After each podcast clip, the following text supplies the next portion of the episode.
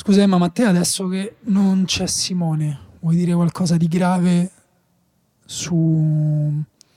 sulla musica? Microfono, microfono. Qualcosa di grave? Sì, qualcosa che Simone forse potrebbe anche lasciare il podcast.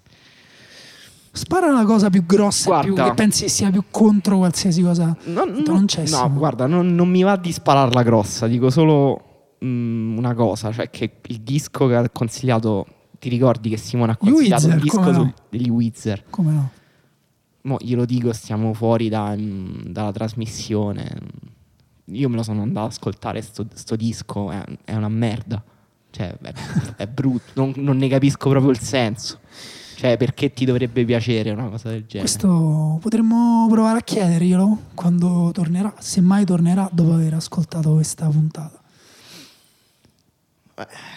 Mm, In che film vedresti Simone Conte protagonista? ehm, In eh, Smetto quando voglio? Smetto quando voglio 3. eh, un po' sì, eh. Un po', eh. Tu, tu in che film lo vedresti protagonista?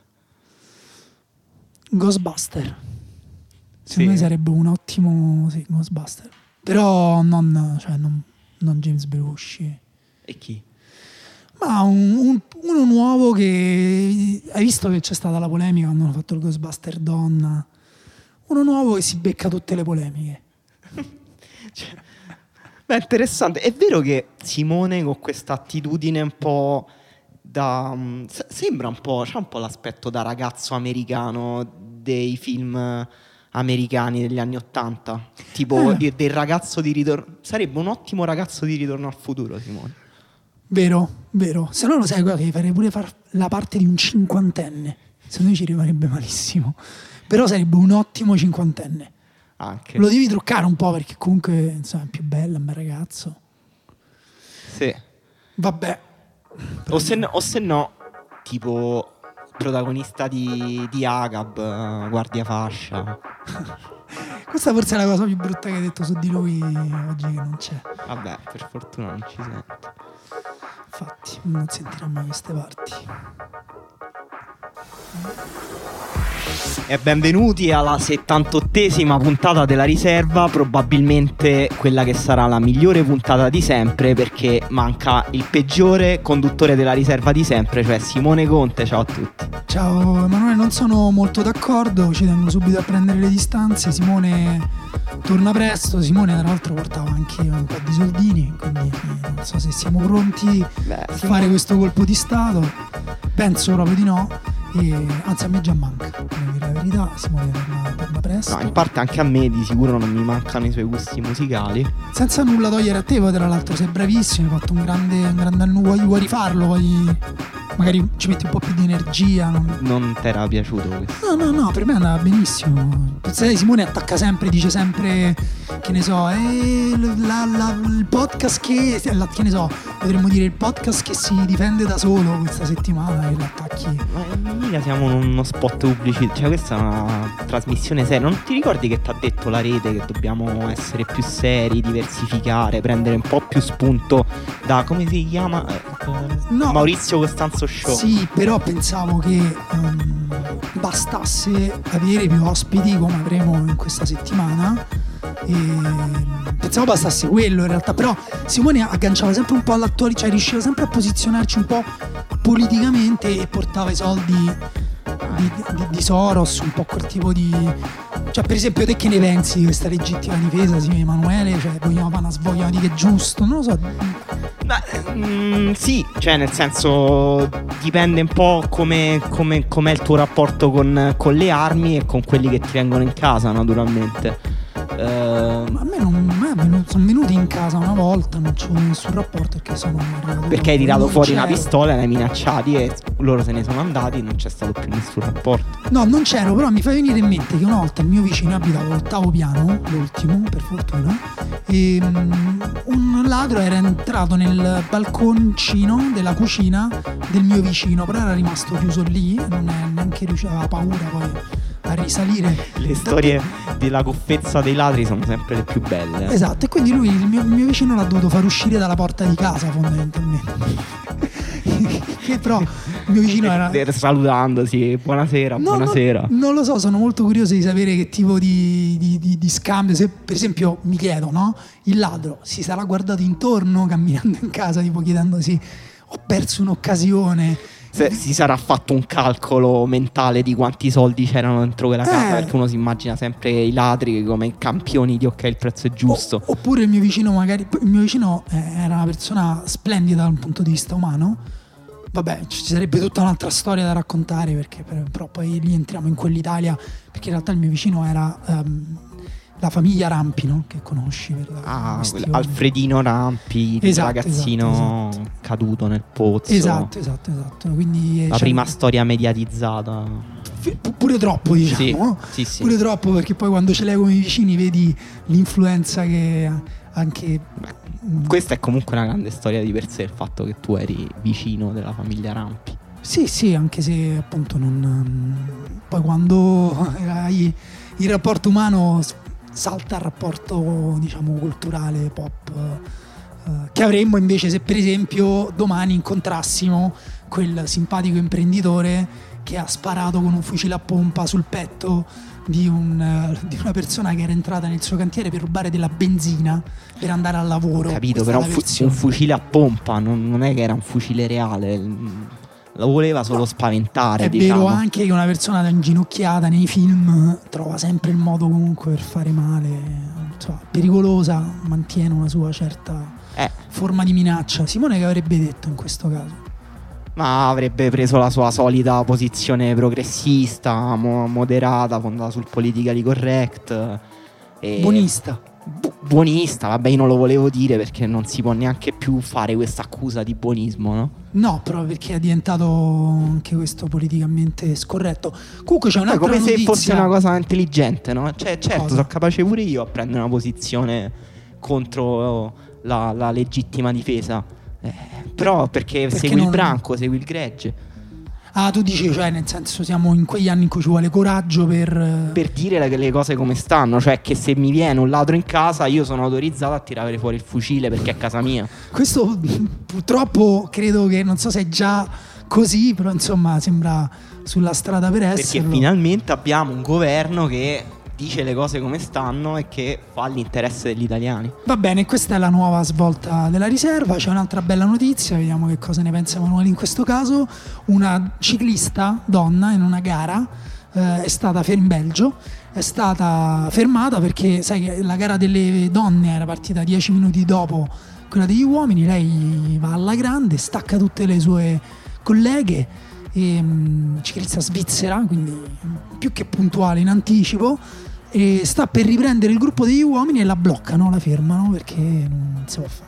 Perché Beh, pure giusto, insomma, perché tra l'altro non è stato accertato il sesso di questa persona, no? no, no, era Nel senso... che senso? Scusa. Beh, come quella storia della corritrice, come si chiama? Ca- Caster Semenya. Ah, tu Che dici- quella era un uomo, correva con le donne, era veloce tipo un uomo, è normale, Ok. era un uomo. Giusto, Eh. giusto, hai fatto tutto un mischione con la questione dei atleti trans che ancora oggi no, anche quella è una cosa di attualità, è uscito un articolo recentemente perché non Lei la trans non può competere. Qual è la tennista? La Martina Navratilova credo abbia recentemente, no, però potrei sbagliarmi, adesso verifico, però una tennista famosa del passato proprio di recente ha detto che mh, invece è un problema, che il- appunto che atlete eh, donna però con un Sì, passato sì, da uomo. Martina Navratilova. Martina Navratilova, che poi tra l'altro è il paradosso perché lei se non sbaglio era accusata di essere un po' troppo mascolina, no?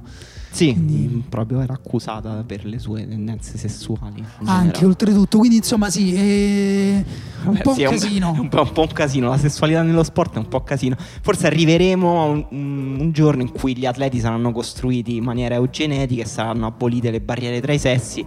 Ci sarà solo un sesso che correrà e sarà solo quello del. A me, a me devo dire di questo aspetto qua fa molto ridere che ehm, diventa, l'argomento diventa di, di dominio pubblico e quindi se ne parla tranquillamente su Twitter. Cioè io faccio il mio lavoro, che può essere, non lo so, io facevo il libraio in libreria, ho una pausa, mi metto lì e dico avete pensato a controllare il livello di testosterone a, de- a dare un limite?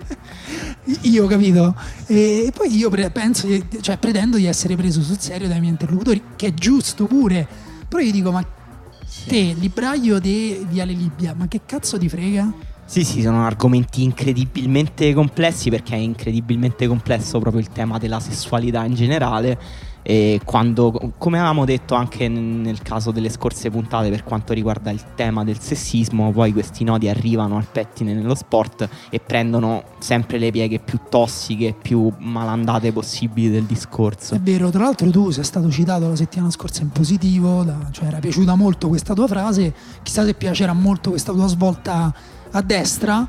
E, mm, non so, ci sono altre notizie, Emanuele, perché avremo ospiti, quindi avremo sorprese. Noi vi abbiamo detto uh, di, che, che, il primo che avesse commentato la GIF con Canimale è quello un cane? Ma forse un, un cane furetto. molto particolare, non un furetto. Uh, avrebbe avuto una sorpresa, la sorpresa è che adesso ti chiamiamo, caro amico X, uh, dopo ti presentiamo bene, sì. e um, ti facciamo una serie di domande brutte. Sì.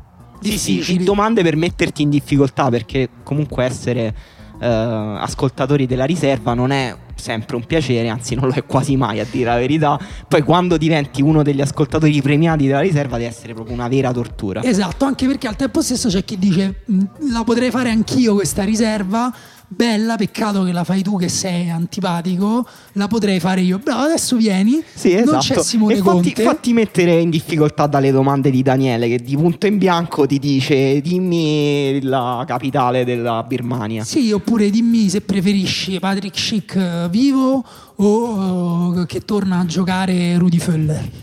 Nella esatto. tua squadra, che preferisci? Emanuele, Rudy Foller. Rudy Foller, perché insomma perché a parte Patrick Schick l'abbiamo scontato abbastanza, no? Diciamo ne, ne abbiamo fatte tante. Rudy Foller io non l'ho mai vissuto. Cioè, quanti, quanti, quanti, anni hai? Io sono del 97. Eh beh, senti, chiamiamo questo poveraccio. Oh, Ema, ehm, io direi, no, abbiamo detto eh, che dobbiamo fare più varietà, dobbiamo fare più cose, dobbiamo avere più ospiti, deve essere più divertente perché la gente si annoia, ci dà dei presuntuosi lì a parlare sempre di calcio come se noi avessimo la scienza infusa e quindi abbiamo pensato di eh, chiamare un ascoltatore che ci sente adesso eh, in diretta, Giulio, nome più classico. Ciao Giulio, ci senti? Ciao Emanuele, ciao, sì sì, vi sento, no, vi sento. No, io sono, sono, Daniele, ammazza manco i nomi di chi... Ah, ciao Daniele, scusa. Proprio... Le... Vuoi... For... Forse dobbiamo chiamare qualcun altro allora, forse non sei un così grande appassionato della riserva, o forse vuoi ti passo Emanuele? Eh, ma è... no, no, io sono un grande fan di tutti e tre, non vi preoccupate. Da... Solo che, sai, la lontananza al telefono, capito, mi ha, mi ha colpito alla sprovvista. Ah, ma, ma addirittura, quindi vorrebbe venire qui con noi proprio a mangiarsi le pizzette con noi Mentre noi... Comunque siamo solo in due, eh, perché eh, non so se lo sai, però è stato esonerato di Francesco, esonerato Monci, noi abbiamo esonerato Simone Conte. Eh, ho capito. Eh, e... quindi Simone avrà un sacco da fare, mi sa. Sì, no, no, è, stato, è stato proprio cacciato. L'abbiamo, l'abbiamo cacciato dalla riserva. E, ah, senti Giulio, diamo, diamo, una storia ai nostri ascoltatori. Da, do, da, dove ci chiami? Che fai? Sì, io vi chiamo da Londra, eh, in realtà vi chiamo dall'ufficio e ho anche un sacco di eh, un po' di colleghi e amici in ascolto. Ah, dall'ufficio che fai? Vera, vera, ci sono alcuni colleghi, colleghi grandi fan della riserva, anche grandi. internazionali. Eh, saluta tutti, che fate tutti là? Siete una sì. community uh, di, ascol- di no. ascoltatori della riserva? Sì, siamo, Esatto, siamo una community di giocatori da riserva e eh, gli manca un, un, po' di colleghi internazionali, gli manca un po' il contenuto in inglese, però su quello ci arriverete un po' alla volta. No, possiamo anche improvvisarla in inglese, eh, se, cioè non è per noi, figurati, non c'è Simone, no, no, dire, c'era Simone sarebbe dire. andato un po' in difficoltà, però noi, Simone in inglese sa solo le no, canzoni ma... dei Pearl Jam. Senti, no, allora esatto. seriamente, noi ti abbiamo chiamato perché volevamo sì. uh, farti un quiz fondamentalmente Facciamo così, sì. se tu indovini, diciamo, boh, più della metà delle risposte, sto improvvisando, ehm, noi sì. ti, non sappiamo ancora che premio darti, un giorno avremo merchandising, non lo so, magari avremo effettivamente dei premi da elargire, ci segniamo il tuo nome da qualche parte, un giorno ti, ti daremo un Anzi, premio. io, io ti, fidi? grandi. Io direi che probabilmente avremo Sì. merchandising, questa cosa è abbastanza sicura, quindi Giulio è anche molto fortunato. E anzi, io comincerei A me, a, subito. me, a me- Vai, vai, dimmi. a- a me basta una maglietta della contrada del nicchio autografata e sono a posto. Allora, eh, il nicchio non fa magliette. Cioè, non so, non Ah, so ok. dove ti pensi di stare. Che pensi che ci sta tipo lo shop del nicchio? Cioè, ma, ma dove siamo? Ah no, non lo so, sei tu l'esperto. Bocciato subito in palio. Allora, la prima domanda. Comunque, Ok. mi piace questo Daniele Manusi modalità Cruciani. No, vabbè. Scherzo, Giulio, eh, ti voglio bene. Ho un po' di invidia per te che vivi a Londra, che ehm, insomma, una città bellissima. Un po', un po' un casino Londra, devo dire. Tra le- vabbè. Poi un giorno, poi magari dopo mi, mi dici da quanti anni è che vivi a Londra? Ah, un paio d'anni. Eh, ma quanti anni hai? Ah, 27. Ah, vabbè, sei giovane, quindi sei come Emanuele. Eh. Vabbè, ti faccio la prima domanda. Non so se sei pronto, non so se vuoi fare un gruppo. Dica. Allora, noi qua abbiamo un grande barattolo con dentro dei fagioli. Devi indovinare il numero esatto. No, scherzo. Quella è una cosa che si faceva anni fa in tv quando te e Emanuele ancora non eravate nati. No, la prima domanda è: ti chiedo di mettere in ordine dal più giovane al più vecchio questi tre allenatori. Sei pronto? Dal più giovane al più Ok, vecchio. Allora, sì. Murigno. Più giovane e più vecchio. Murigno, Spalletti, Ok, Sarri. sì. Chi è il più giovane? Ah, il più giovane è Murigno, Spalletti e poi Sarri il più vecchio. Eh, Giusto. Bravo, bravo. Sei preparato, eh? Io, io penso alla- me l'ha fatta Emanuele prima, io l'ho- l'ho- l'avevo sbagliata. Io pensavo che Spalletti fosse più giovane di Murigno. Allora, pro- procediamo Ok. subito alla seconda domanda, visto che sei preparato, questa forse è un po' più difficile. Ehm, ti eh, ci diamo una citazione e tu devi dire eh, a chi appartiene, ti diamo tre possibilità.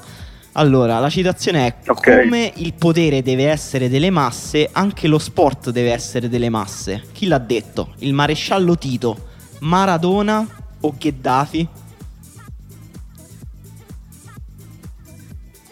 Sì, Giulio, Allora, non... posso fare un po' di ragionamento veloce? Certo. Ehm, visto, allora, il- sicuramente il tipo di, eh, come si dice, ehm, il richiamo alle masse eh, mi ricorda qualcosa di, diciamo, uno spirito socialista, quindi identificherei Tito sicuramente, forse anche Maradona, visto che comunque aveva una, un- diciamo, una, una storia anche lui popolare. eh, scarterei Gheddafi, anche però oggettivamente questa, questa frase è un, un- che è un po' qualcosa di autocratico, diciamo, qualcosa di panem et circense. Quindi, Quindi? anche in realtà è, è complesso. Io direi maresciallo Tito. Sbagliato, sbagliato, mi dispiace, Ah. era Gheddafi. Vabbè, quindi per ora Ah, ne, hai azzeccata, ne hai azzeccata una e ne Peccato. sbagliata un'altra. Mi raccomando, non andate Mm. su internet là, che a Londra c'è pure la, la fibra super veloce. Trovate le risposte prima. Que- quest'altra citazione, dici sempre di chi è. Stiamo per affrontare Mhm. la sfida peggiore nel calcio. Giocare contro una squadra italiana a cui basta un pareggio. Lo ha detto Mourinho, lo ha detto Klopp o l'ha detto Guardiola? Non Mm. vale, ripeto, eh, no, eh, non è che mi- No, no, sto stiamo pensando, digita, stiamo direi- per affrontare. Dai, spara. Eh, dai, Klopp. Giusto? Corretto. Eh, questa, questa è un po' googlata, eh. vabbè, non lo sapremo mai. Eh, No, scherzo, no, scherzo. È vero, è che, è che l'idea è questa, che Mourinho non avrebbe mai detto sono preoccupato perché Mourinho c'è sempre un po' di garra no, Ah, dentro. Guardiola oggettivamente, cioè lui, come si dice, eh, le, le squadre difensive se le pappa e quindi Bello, bello, un bello ragionamento. Mind buono, Hunter quindi- Giulio, eh? Ma Giulio, ma infatti fa, cioè, Eh. condividi i tuoi ragionamenti con noi invece di stare là e cioè la, la- la tua testa è uno scrigno Eh, ma prezioso. c'è, c'è devo fare veloce. No. No, ma fai veloce, ma ragiona Dai, a voce alta, noi Allora. ci piace. Ehm, altra citazione, eh, l'ultima. Mm. Totti è il giocatore più forte del mondo. Dargli la palla è come metterla in banca. È lui l'allenatore di questa Roma. Lo ha detto Antonio Cassano, Luciano Spalletti o Claudio Ranieri? Domanda in tema con l'attualità. Eh, um, allora, Di che squadra sei, eh, Giulio? beh, Spal- io sono, sono Juventino. Beh, allora questa è roba Che tua proprio. destino. Eh sì, esatto. Beh, diciamo che mh, Cassano potrebbe esserci, però mh, eh, diciamo mi sembra un commento un po' più tecnico, quindi forse direi eh, Spalletti o, o, mh, o Ranieri. Io, pre- io preferirei uno Spalletti perché mi sembra comunque alla fine, cioè, la seconda giovinezza di, di Totti l'ha, cioè, Totti l'ha, l'ha vissuto con, eh, con Spalletti quando l'ha trasformato come falso 9, quindi credo che io direi Spalletti. È giusto, è giusto, è Spalletti. Però- Eh, io era la classica domanda a Ah, trabocchetto perché Spalletti, insomma, non, Mhm. non è proprio il migliore amico di Totti. e Ha, ha fatto questa dichiarazione che forse è una Eh, delle più esatto. enfatiche su Totti. Però secondo me ci si poteva arrivare con un altro ragionamento, cioè quale allenatore direbbe in maniera passiva-aggressiva che un giocatore fa l'allenatore in campo? Spalletti. Quello è un modo per offendere Totti. Eh, Adesso, è- adesso lo sappiamo. Mm, Adesso abbiamo un'altra parte, l'ultima parte del quiz, Giulio, poi puoi tornare a produrre Ok. ricchezza londinese. Grazie. Eh, qui ti diamo delle notizie, quattro notizie. Allora, per ora sei in Ok. vantaggio, ok? Nel senso, stai vincendo. Ok. te. Ti diamo quattro notizie, ci devi dire se sono vere o false. E, mm, anche qui, diciamo, qui a questo punto quindi ne puoi anche sbagliare. Se ne sbagli tre hai perso. Se ne azzecchi due hai vinto Ok. mantieni il pareggio di prima. Allora, la prima notizia è questa. Se sopravvivo a me stesso posso sopravvivere a chiunque. Ha detto Johnny Walker, fight di MMA omonimo del famoso whisky, che dopo aver sconfitto il suo avversario in appena 36 secondi ha festeggiato facendo il verme, ovvero cadendo a terra e rimbalzando sul tappeto, dislocandosi però la spalla. Questa è la prima notizia, vera o è falsa? Quanto ne, Eh, quanto non ne so sai di MMA. Io non, non seguo molto l'MMA purtroppo. Ho dei colleghi che, che lo fanno, però purtroppo non sono in questa stanza, quindi lo saprei. Direi, mm, direi che sia che è falsa, perché secondo me forse non si è rotto la spalla, dai. È vera. Eh, purtroppo è vera, è vera. Ah, sì, troppo male. È proprio una Esatto. cosa successa a Johnny Walker. Eh, passiamo alla seconda notizia, questa è più breve, è un po' un- un- un'ansa come si dice. Kim Jong-un, il Mhm. simpatico dittatore nordcoreano, Comi- nel- comico slash dittatore. esatto, il miglior dittatore del LOL in assoluto, è stato eletto nel 2012 l'uomo più sexy del mondo. Vero o falso? Eh, io direi vero, però col- nel senso che è stato l'uomo più sexy del mondo, probabilmente da un giornale nordcoreano, quindi direi vero. No, è falsa. Tra l'altro, questa è la notizia Ah, che ha scritto eh, The Onion, credo. E, e chi è che, è imbocca- che, ci ha, che ci ha creduto? Eh, il giornale di partito cinese la- ci ha creduto e ha fatto anche una gallery con, con le migliori foto di Kim Jong-un che in cui effettivamente io lo trovo un po' sexy. Eh, è sempre questione dei gusti. Eh, quindi per ora, attenzione, qua sei, hai completamente ribaltato la, la tua situazione, Giulio. Sei il Real Madrid di questa prima puntata col quiz. Devi per forza azzeccare le prossime due. E, dai, dai. Quindi, come dire, la realtà è più ti sfugge, eh, sfugge ai tuoi ragionamenti da Mindhunter più di quanto facessi invece il mondo del calcio. Questo, insomma, dice qualcosa su Eh, ma eh, so, la, eh, la situazione è mutevole. Allora, eh, questa è anche una notizia in tema di attualità. A proposito di legittima difesa, che Emanuele poco fa ha detto che in realtà non c'è niente di male nello sparare alla gente che prova a rubarti, perché eh, il podcast senza Simone ha un po' virato da una parte.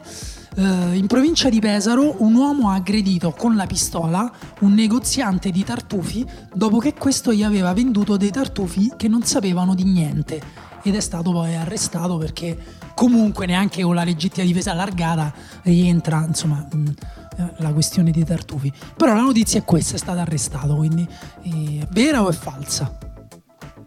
Allora, essendo io della provincia di Pesaro, dovrei Oh. dire che cioè, ci, ci- ci sono, ci sono dei, cioè, ci sono dei- c'è una grande produzione di tartufi e consiglio a tutti gli ascoltatori di, di provare i tartufi in particolare di Acqualagna tra un posto. E questo vi arriverà al bonifico, ragazzi, non vi preoccupate. Eh, detto grazie Quante questo, emozioni ci regala questo questa- podcast. Questa, questa notizia per ora mi è sfuggita, però è la, come si dice, la, eh, la convergenza tra Pesaro e, Tar- e Tartufi mi sembra giusta e quindi dico vero. No, è falsa, Giulia. Pur- purtroppo, No. purtroppo me la sono inventata, è falsa. E- Tra l'altro te la, te la sei inventata senza neanche sapere No, che intorno a non Pesaro sapevo Mi avete- assolutamente mi che Pesaro fosse una colto- zona di tartufi.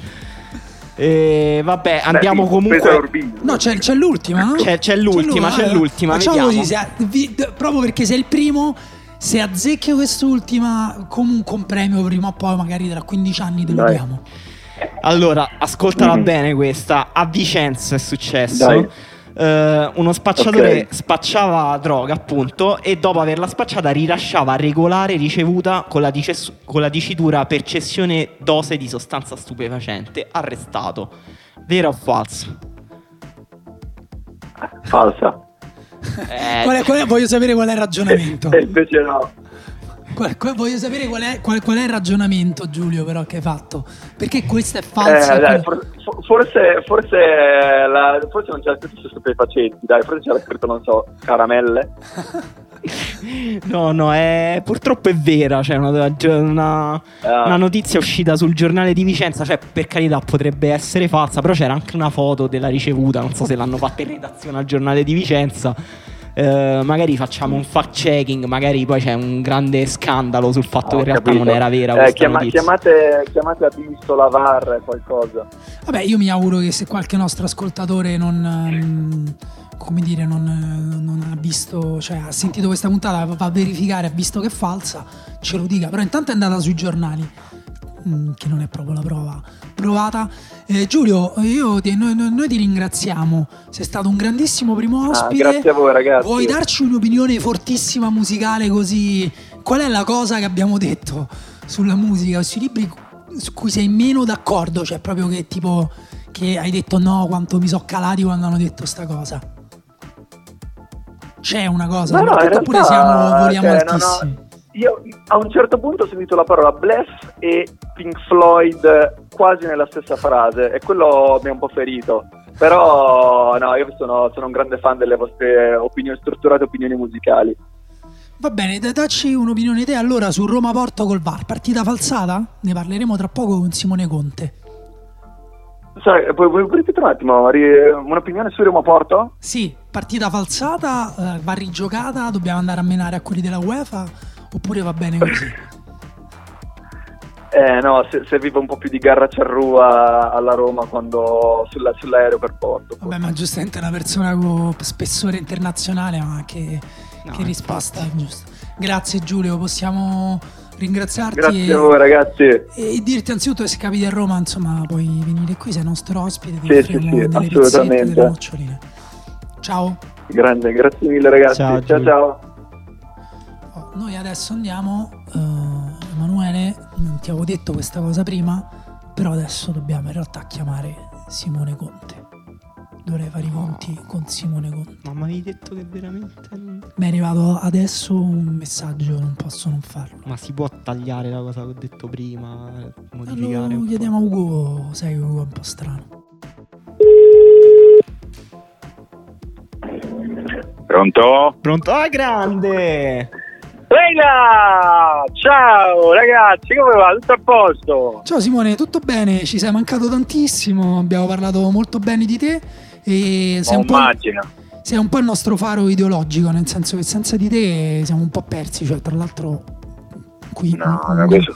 non perché non, non per, per piaggeria, però proprio guarda, cioè, non sappiamo proprio cosa pensare delle notizie. Eh, lo so, lo so, mi rendo conto che sulle notizie, sulle notizie ormai in tre funzioniamo meglio. eh, mi rendo conto che può, può mancare un po'. Sì, una io mi cosa, sono però reso spero- conto di una cosa, che se non ci sei tu, poi diventa Sì. un po' che non siamo né di destra né di sinistra e sai che uno quando non è né di destra né di sinistra poi diventa di destra, no? Beh, sì, diciamo, già dire, né di- cioè, proprio mentre dici la parola, se tu dici la frase né di destra né di sinistra, adesso se metti una mano in tasca c'hai una testa dell'MSI, cioè succede in automatico. Infila la mano e la, e la troverai lì. Trovi un santino di almirante. Eh, però Simone, ma Emanuele non, non- non sa che è l'MSI, non sa che è Almirante. No, Poco- scusate, eh. Poco fa ha Ah, è detto che- vero. poco fa ha detto che non sapeva che non ha mai visto giocare Rudy Föller, cioè nel senso stiamo alla Ma che, ma che veramente? alla- ma perché noi, all'assurdo. e perché io e te ci continuiamo a parlare dopo, cioè, No, ma pur è, sapendo questa cosa. è sempre quella fetta di mercato necessaria. Io la prima Roma di cui ho proprio ricordo, diciamo, vivo vivo, è quella di Luis Enrique con Bojan, non so se ve la ricordate.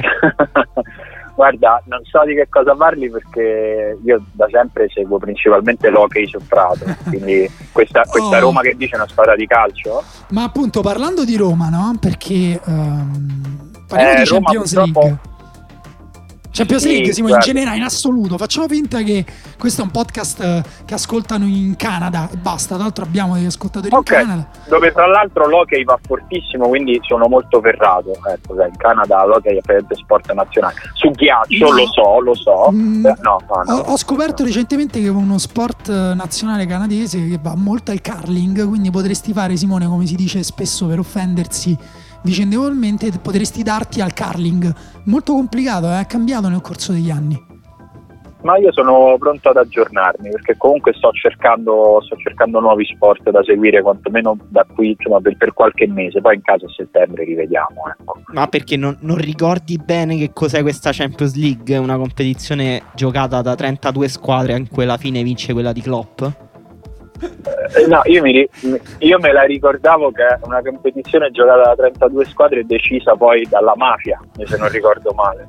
Eh, Oh, però allora- magari ricordo male io perché lo seguo poco il calcio. Allora, so. eh, a tal E proposito, questo, e questo lo dico solo perché c'è un ascoltatore che oggi ci ha scritto e ci ha detto voglio vedere se sarete così naive sul rigore della Roma così come lo siete stati su quello dell'Inter. Certo che sì, la Roma ha giocato di merda e non può parlare di quel rigore, quindi non ne parleremo. no, non parliamo di quel rigore, però eh, diciamo, se vogliamo attacchiamo subito l'argomento del VAR perché al di là della Roma, eh, noi parliamo del VAR per la Roma, in Inghilterra hanno fatto ta- veramente molti articoli sul rigore assegnato al 93esimo al Paris Saint Germain, eh, scusa, al Manchester parliamo di quello. contro no ma è uguale Parliamo- eh, l'argomento tanto è sempre lo stesso perché eh, da una parte dicono appunto in, eh, nei, nei paesi anglosassoni in Francia sono stati un po' più in Francia non è che il calcio vede tanto non è che È il curling, infatti. sì sono, sono- sono stati più tranquilli però il discorso è sempre Aspetta, aspetta, ho una domanda. È peggio guardare una partita del campionato francese o una partita della Serie B italiana? Cioè, a me- perché a me non so mai che cosa mi annoia di più se devo scegliere. Ma la Serie B italiana è molto divertente in generale, però diciamo se vuoi vedere dei calciatori forti in generale, forse il campionato francese insomma ha, ha tirato fuori parecchio talento ultimamente. sì poi diciamo che Vabbè, di- di- sì, a- a- figurati. anche Però lì dipende dalle, da- dalle squadre Simo perché negli ultimi anni c'è un sacco di varietà tattica vabbè eh, però insomma Vabbè, dai, vabbè, questo dicevo, dicevo proprio quando a gente normale che gli va a guardare le partite, non a voi che Ah, mettete lì col.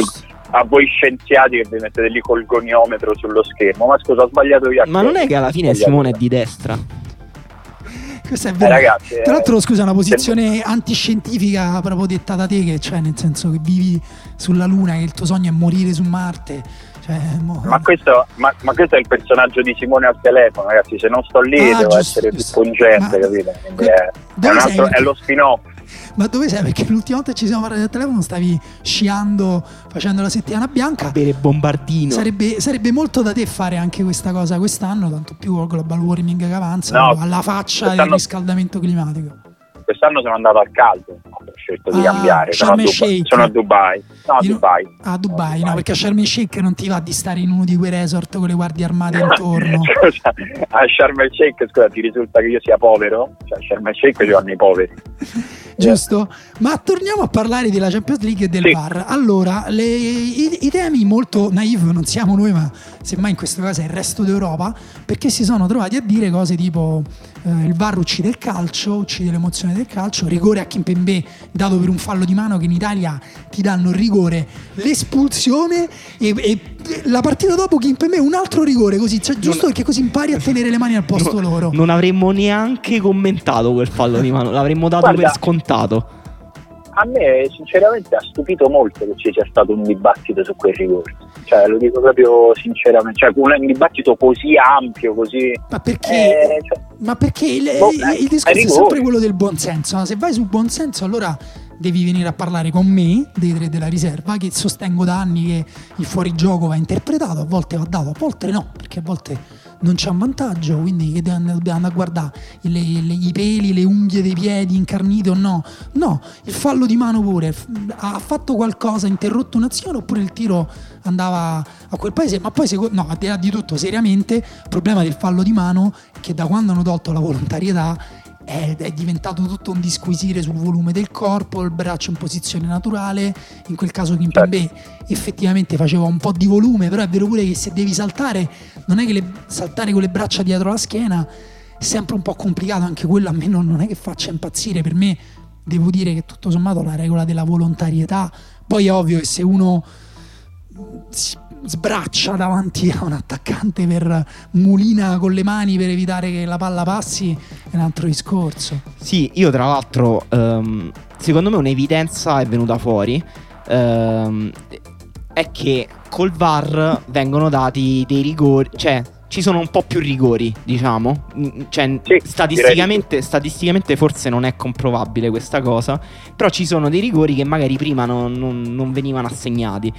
Allora Ma io tu ancora mia, con la, la statistica, tu la... devi fare come i Novax, Emanuele, esatto. devi dire a mio figlio hanno dato più rigori, quindi ci sono più rigori. Mi è, venuta... così. Esatto. Mi è venuta in mente un'altra proposta sulla scia di quelle che avevamo fatto l'altra volta, e cioè una Vai. regola per cui se il rigore lo guadagni col VAR, ok, vale mezzo. però lo batti di tacco. Bello. No, io, io, sono per una, io sono per una forma di, di gol che vale tipo la metà, cose del genere, tipo che ne so, dai che ne so, l'espulsione comunque dai un rigore che vale mezzo, perché comunque è brutta l'espulsione, no? Questa è una no, cosa no, troppo sono... strana. Solo no, secondo me mezzo punto introdurre, introdurre il mezzo gol potrebbe essere interessante anche per i gol mancati. Cioè, un gol in cui il difensore la salva sulla linea. Tre pali, mezzo gol, tre pali, mezzo, mezzo gol, gol. Sì, esatto, tre pali. O, un, cioè, secondo me il mezzo gol lì è, è perché dai, metà del merito al difensore, quindi non è un gol intero. Però l'attaccante aveva praticamente fatto il suo lavoro. Cioè, ma diamo un po' di merito. Ma anche il rigore è vero che il rigore non è giusto che valga uno. Comunque, diciamo, per tornare sui binari della Serie A, dovete, dovete sempre venire a parlare con me. E, mm, qualcuno per questo mi dà dell'arrogante, ma io sono semplicemente una persona seria. E il, il punto è che Uh, lì è stato fischiato rigore al 93esimo a una squadra che aveva credo il 14% del possesso palla in tutta la partita. No il 19 non lo so. Eh, non ha fatto praticamente nulla per recuperare quella partita. Uh, non aveva avuto grandi occasioni. E poi alla fine con un tiro da fuori che forse sarebbe finito pure al quarto gradino del, de, de, della curva dietro uh, gli è stato dato effettivamente un rigore uh, sulla riga. Guarda, per me questi rigori sono dei rigori cavillosi da zecca carbugli e infatti in Italia noi siamo proprio non è un caso che siamo stati noi a inventarci tutta questa cosa qua, perché a noi ci piace proprio andare là. Adesso le persone chiedono più trasparenza, vogliono che vengano spiegate le ragioni. Così il giorno dopo si parla anche delle ragioni. Poi quando si parla certo. non solo delle ragioni, ma vedrai... anche delle parole. Che cosa si intende per chiara ed evidente? Già l'hanno fatto. E vedrai quando verrà introdotto il rigore di cittadinanza, poi lo introdurremo noi e poi tutta l'Europa lo adotterà. Eh, noi su questo lo sai come siamo fatti. E la trasparenza porterà anche in questo caso a un disastro, però va bene, sarà, sarà divertente. Sì, io volevo riportare, non so se vi interessa, il discorso sul piano un po' più sportivo perché le due partite secondo me ci hanno dimostrato due cose opposte, sono state due lezioni opposte sul calcio. Cioè, eh, entrambe sono state delle rimonte, diciamo, rispetto al risultato d'andata. Eh, da una parte uh-huh. abbiamo avuto un Porto Roma in cui la Roma, cioè la squadra rimontata, ha fatto veramente di tutto Vabbè, nelle sue de- possibilità. Dentro pure Real Madrid Ajax allora. Sì, sì, mh, mm, quella secondo me è un po' diversa. Quello che volevo dire è che la Roma ha fatto veramente di tutto per farsi rimontare, dall'altra parte il Paris Saint Germain no, cioè ha fatto proprio la partita che doveva fare per non farsi rimontare, cioè è stata aggressiva, aveva un piano di gioco chiaro, voleva segnare dei gol, eh, voleva vincere, e però si è fatta rimontare uguale. Quindi non lo so, non so neanche qual è la lezione in realtà.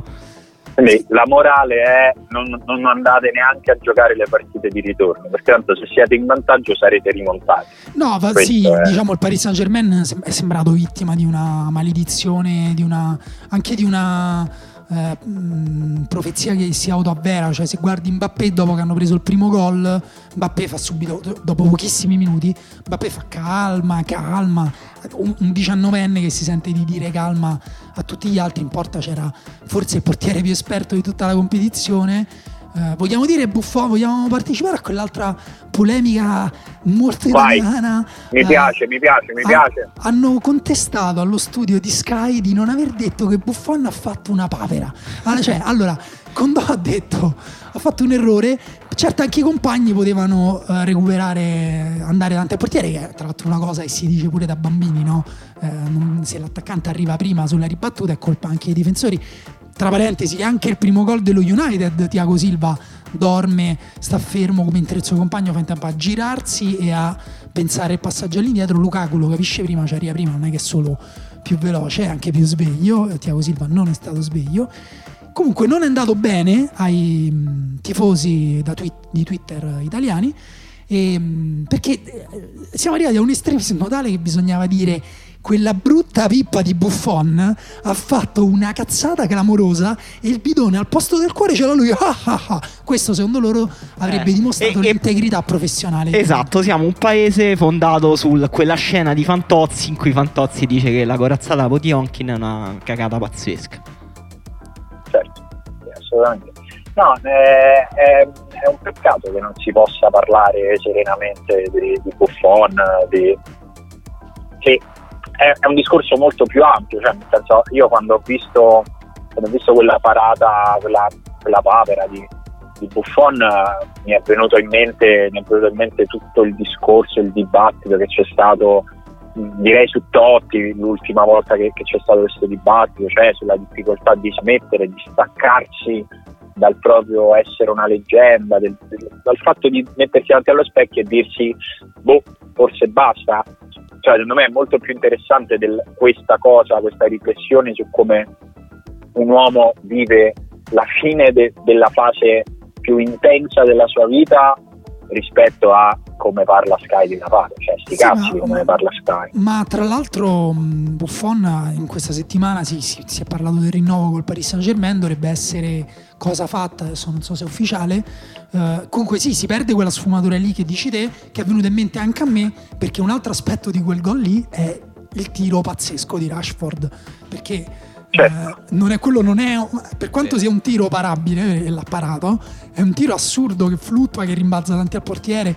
Io anche qui da piccolo ti dicono sempre calcia in modo che rimbalzi davanti al portiere perché è difficile. Buffon poi la palla gli gira la, ri- la- la- la- la- la- la respinge anche male con le mani quindi la lascia lì anziché respingerla fuori ma quello era un tiro difficile. Comunque appunto è un gol complesso in cui ci sono un sacco di cose però noi vogliamo mettere in croce fondamentalmente poi anche qui ci rientra secondo me oggi è l'8 marzo quindi la festa delle donne ci rientra il nostro maschilismo perché vogliamo mettere in croce fondamentalmente la moglie di Buffon che sta in studio certo. con Sky Sì, per me si perde, come dice Simone, quella sfumatura interpretativa un po' più complessa, si perde pure una cosa che non si fa mai, cioè provare a fare un passo verso l'atleta, empatizzare leggermente e pensare pure che Buffon, insomma, è- sta diventando un po' crudele questa coda No, di questo- carriera di Buffon. Eh, questo è, è totalmente fuori dalla nostra cultura. Se tu chiedi di empatizzare un minimo, io ho scritto un articolo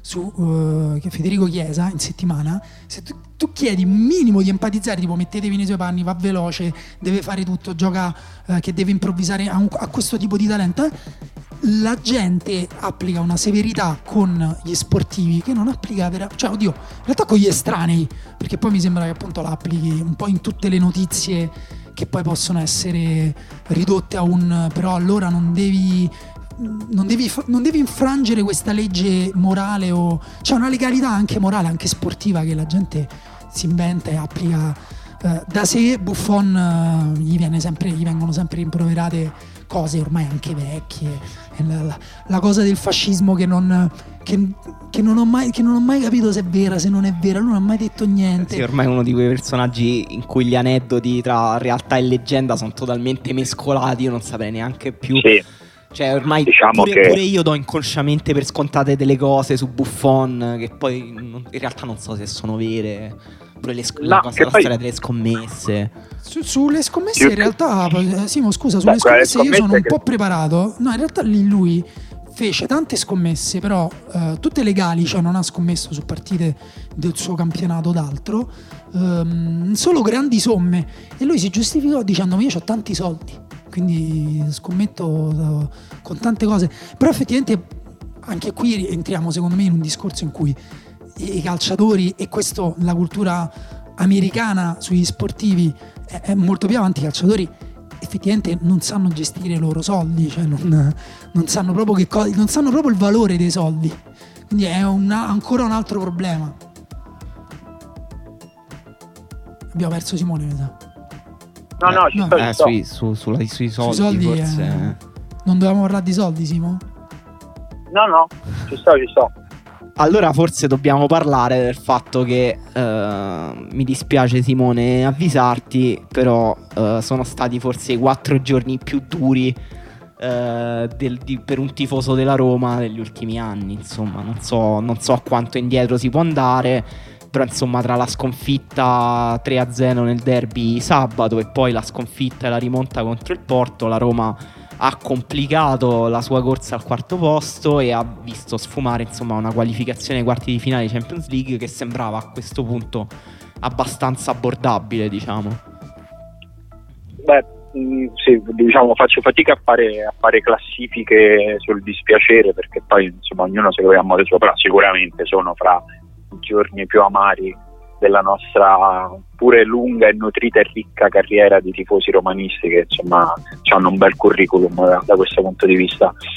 Devo dire, mh, a me eh, rima- parlo proprio da, da tifoso, il rimpianto più grande non è tanto legato al derby, perché i derby se ne giocano due all'anno, tutti gli anni. non- Adesso la speranza ovviamente è che non sia determinante per la corsa al quarto posto, ma non può esserlo nel momento in cui mancano ancora così tante partite. Il rimpianto ovviamente è per la, è per la Champions League perché non siamo così abituati a giocarla, non è una cosa, è una cosa che, che ancora ci, ci sembra normale fare, quindi cioè, per, me, per me è sempre un privilegio, non so come dire, mi sento sempre invitato in una cosa nella quale fino a un po' di tempo fa neanche sapevano qual era il mio numero di telefono quando arrivo a, anche solo a un ottavo di Champions. E il fatto di essere usciti contro una squadra che devo dire la grande fortuna del Porto è di aver trovato qualcuno peggio di loro perché a me non ha impressionato proprio per niente ma proprio no però è veramente vero per niente. Guarda, è vero che non, non, non- non è impressionato, però è vero pure che in un ottavo di finale Champions League, salvo rari casi, tipo quello dell'Ajax che aveva di fronte un'impresa, non è necessario impressionare. Il, il gioco sul punteggio, secondo me, in Roma-Porto è, stato, è stata la partita in cui è stato più importante.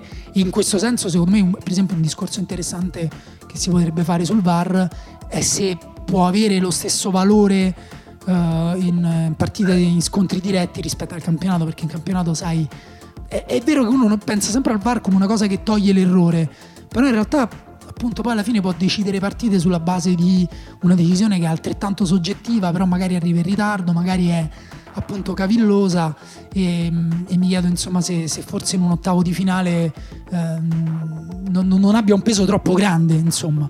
Però eh, Ma io, io penso che sinceramente la, la casistica di Porto Roma non aggiunge nulla a tutto il dibattito che c'è già stato sul VAR, secondo me. È veramente, continua a essere lo stesso problema. no però E la- anche eh, Porto Roma, aspetta, anche Porto Roma è una partita nella quale grazie al VAR si è ridotto il margine di errore, perché senza il VAR l'arbitro non avrebbe chiamato il rigore procurato da Florenzi e quindi evidentemente già hai portato la partita più vicina a, a quello, a quello che doveva Sì, sì, essere. que- questo è indubbio. No? Io Dopodiché- più che altro perché è la prima volta che lo si è provato in Champions League e effettivamente ha Certo. deciso due partite. ha deciso moltissimo ha deciso moltissimo e io ovviamente lo dico col cuore sanguinante eh, penso che sia stato assolutamente lampante eh, è proprio una cosa alla luce del sole che la Champions ne guadagnerà dall'introduzione del VAR, ma il VAR è, continua a essere una materia imperfetta per più o meno tutto quello che ci siamo detti nell'ultima puntata. Anche in questo caso una cosa in più che c'è in Champions che noi non abbiamo sono questi report che vengono stilati poi dalla terna arbitrale nella quale eh, viene spiegato, soprattutto per quello che riguarda l'applicazione del VAR, cosa hanno deciso e come hanno deciso e nel caso che insomma, ha animato mangiandosi tutto il dibattito che era quello che andava fatto, cioè sul fatto che la Roma non aveva giocato, ma a Roma invece per due giorni abbiamo parlato solo di questo rigore, e l'arbitro lì dice sostanzialmente io ho visto, io ho visto e il VAR quindi non, non si è sentito di dirgli guarda hai visto male. Ma in, in realtà Questo sì. è quello che è successo. Guarda, senza che ci dilunghiamo sul VAR, in realtà anche lì hanno discusso molto proprio di questa frase perché mettono un'inquadratura da dietro in cui si vede che l'arbitro forse è coperto, forse è lontano. In realtà hanno detto anche, nonostante l'arbitro avesse visto, il VAR lo ha riguardato da più angolazioni e hanno deciso che non era un chiaro ed evidente errore. E... Sì, sì, secondo me non c'è, non c'è niente di scandaloso, No. ti dico proprio No, no, infatti- serenamente, ma non c'è infatti poi- davvero niente di scandaloso. È, Di- Eh, diciamo bisogna, che- secondo me, si può continuare a lavorare per, eh, per migliorare, per migliorare l'applicazione, ma l'applicazione vuol dire la comunicazione fra VAR e arbitro, non, si, Eh. non si scappa da lì. Esatto, ma poi Emanuele lo metteva anche nel contesto giustamente dei, dei giorni che ha vissuto la Roma perché dopo la partita è stato esonerato di Francesco, se n'è andato Monci, è ufficiale da poche ore è ritornato Sì. Ranieri, ci sono già le prime foto con Ranieri, quindi direi che non è che una squadra, ehm, nonostante Pallotta dopo la partita abbia detto che il sistema è una merda, eh, non è che una squadra eh, manda via un allenatore, cambia il direttore sportivo perché gli è stato dato un rigore o non gli è stato dato un rigore con il VAR. Evidentemente c'erano problemi pregressi, la Roma non perdeva un derby 3-0, è vero che lasciano il tempo che trovano, però alla fine nell'economia della, della vita anche mentale di una squadra queste cose hanno peso, così come ha peso, è vero che perdere in Coppa Italia 3-0, 2-0 o 7-1 è uguale, però perdere 7-1 a pochi giorni da una partita che eh, ti, ti decide la stagione o, o parte, eh, ha un suo effetto mentale e ce l'ha avuto. Di Francesco è andato via, ha vissuto di 4-3-3 barra 4-2-3-1 è morto di 3-5-2, mi sembra un paradosso pazzesco Incredibile. eh, che lui abbia, si sia giocato la sua ultima partita con, con la, con la difesa a 3 eh, fino alla fine, no fino alla fine no, poi ha cambiato modulo in realtà nel, nel- nel secondo tempo, e, mh, però ecco secondo me si sono venuti un po' al pettine i nodi, eh, i, i nodi che la Roma stava dimostrando in stagione. Eh, non so Sì. bene che cosa pensare dell'addio di Monci perché io come, tu- com- come tutti diciamo penso che andasse giudicato su più stagioni bisogna vedere bisogna fare però poi è vero pure che effettivamente la Roma eh, ha dato via tanti giocatori importanti e non- i rimpiazzi non dico che non sono stati all'altezza ma forse la squadra anche non è stata proprio assemblata bene neanche anche a fare una squadra secondo me di livello leggermente inferiore che ci stava eh, perché non è che puoi sempre puntare a una semifinale di Champions League però comunque non hai fatto cioè la squadra era strana la squadra non- non stava in piedi. Sono troppi giocatori che Di Francesco ha visto poco non ha visto che non andavano bene per il suo calcio secondo me continuano ad esserci almeno due degli acquisti principali di quest'estate che erano totalmente fuori contesto di Francesco e parentesi lo saranno ancora di più probabilmente con Ranieri che sono Cristante e Nzonzi. A meno che Ranieri proverà a giocare un calcio un po' più verticale anche forse sulla, sulla scia delle- de- dell'esperienza inglese. Ehm, però ecco non- sinceramente non, non- non la- non sono contento che sia andato via rispetto a molti tifosi però manco posso dire che mi mancherà. No, diciamo, quando va via un allenatore e quando va via un direttore sportivo si sancisce sempre un fallimento che insomma è per... Credo, credo sia triste in assoluto, credo sia triste in generale. Gasperini, per esempio, è intervenuto sull'esonero di Francesco dicendo un fallimento per tutti. Sembrano un po' sempre di, come dire, diplomazia queste parole, però in realtà è, è così, è proprio così, è un po' un fallimento per tutti. Detto questo, mi sembra che eh, la partita di, di- di- contro il Porto abbia però testimoniato come a un certo punto fosse pure logico che, che Di Francesco andasse via e che anche Monci eh, risolvesse il contratto con la Roma. Insomma, il- è stata un po' eh, nelle scelte di Di Francesco una sorta di notte dei lunghi coltelli. Ha cambiato questo modulo nella partita più importante in modo assolutamente antintuitivo, non solo perché è un modulo che la Roma non, non, non prepara, non sa giocare, quest'anno in particolare tutte le volte che lo ha fatto è andata male.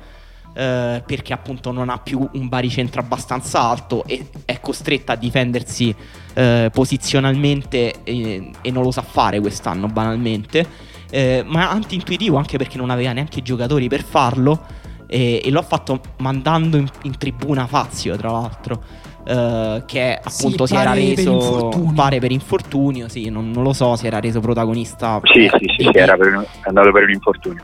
Comunque è stata, e, e, tra l'altro appunto con tre difensori, cioè il, mm, Di Francesco doveva fare a meno di Fazio e allo stesso tempo è andato in campo con tre difensori, nonostante quella dei difensori centrali fosse probabilmente la lacuna più evidente lasciata dal mercato di Monci quest'estate, ma anche nel, nella sessione uh, invernale quindi sono veramente venuti nella partita più importante della stagione, venuti veramente al pettine tutti i problemi della Roma.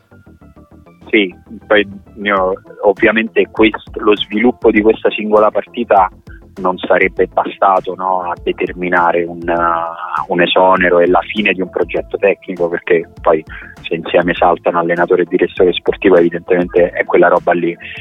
Però questa cosa era stata sancita dal derby dopodiché con una decisione secondo me condivisibile si era deciso di provare a tirare fino a, a Porto Roma perché cambiare allenatore due giorni prima di, una, di un ottavo di Champions il ritorno sarebbe stato oggettivamente una roba ancora più strana. Eh, non è andata non è andata per sostanzialmente tutti i motivi che avete, che avete detto voi. Eh, Monci salta perché Monci si è legato a doppio filo Di Francesco quando tutti chiedevano un cambio. Ci sono stati dei momenti nei quali, eh, nei quali Monci è sembrato, è sembrato, immobile e non parlo di Ciro. Eh, su, su, questa, su, questa, decisione magari. magari. guarda a me e... in realtà su questo Simo resterà sempre il dubbio che, che lui non abbia fatto un po' una cosa di principio cioè la difesa ma che non abbia anche in realtà mai detto quella che io penso ancora e possa essere forse la verità, cioè che lui ha dovuto prendere un allenatore che, che, che, che, è stato suggerito come minimo, perché lui non è che, cioè lui non poteva venire con le, mh, per quanto avessi visto, magari lo sapeva sei mesi prima, si era guardato quanto, sei mesi di campionato italiano, lui non poteva avere la percezione di Di Francesco eh, come ce l'abbiamo noi. Cioè non... Ehm, eh, però su questo io non, non, non, mi sento per niente di confermarti, non è stato suggerito da nessuno, è stata una sua scelta al 100% e il modo in cui l'ha difeso e il modo in cui ha deciso di far finire il suo lavoro con la Roma per difenderlo è una, anche una certificazione ex post, ma anche se non fosse successo te l'avrei detto, è stata al 100% una sua scelta e l'ha pagata ha pagato, è stata una scommessa che lui ha perso insieme ad altre di, ad altre di mercato. Um, ovviamente il bilancio di Monci a Roma è, è, negativo e all'interno di questo bilancio io spero che poi rimanga uh, qualcosa di buono perché mi dispiace semplicemente, ma questo anche quando non parlo della mia squadra, quando uh, una perso- di una persona resta, non resta nessuna eredità. Io penso che nei, nei suoi mo- molti, moltissimi errori e nel suo avere dei criteri difficilmente comprensibili da fuori nella scelta dei giocatori, prima ancora che nella scelta.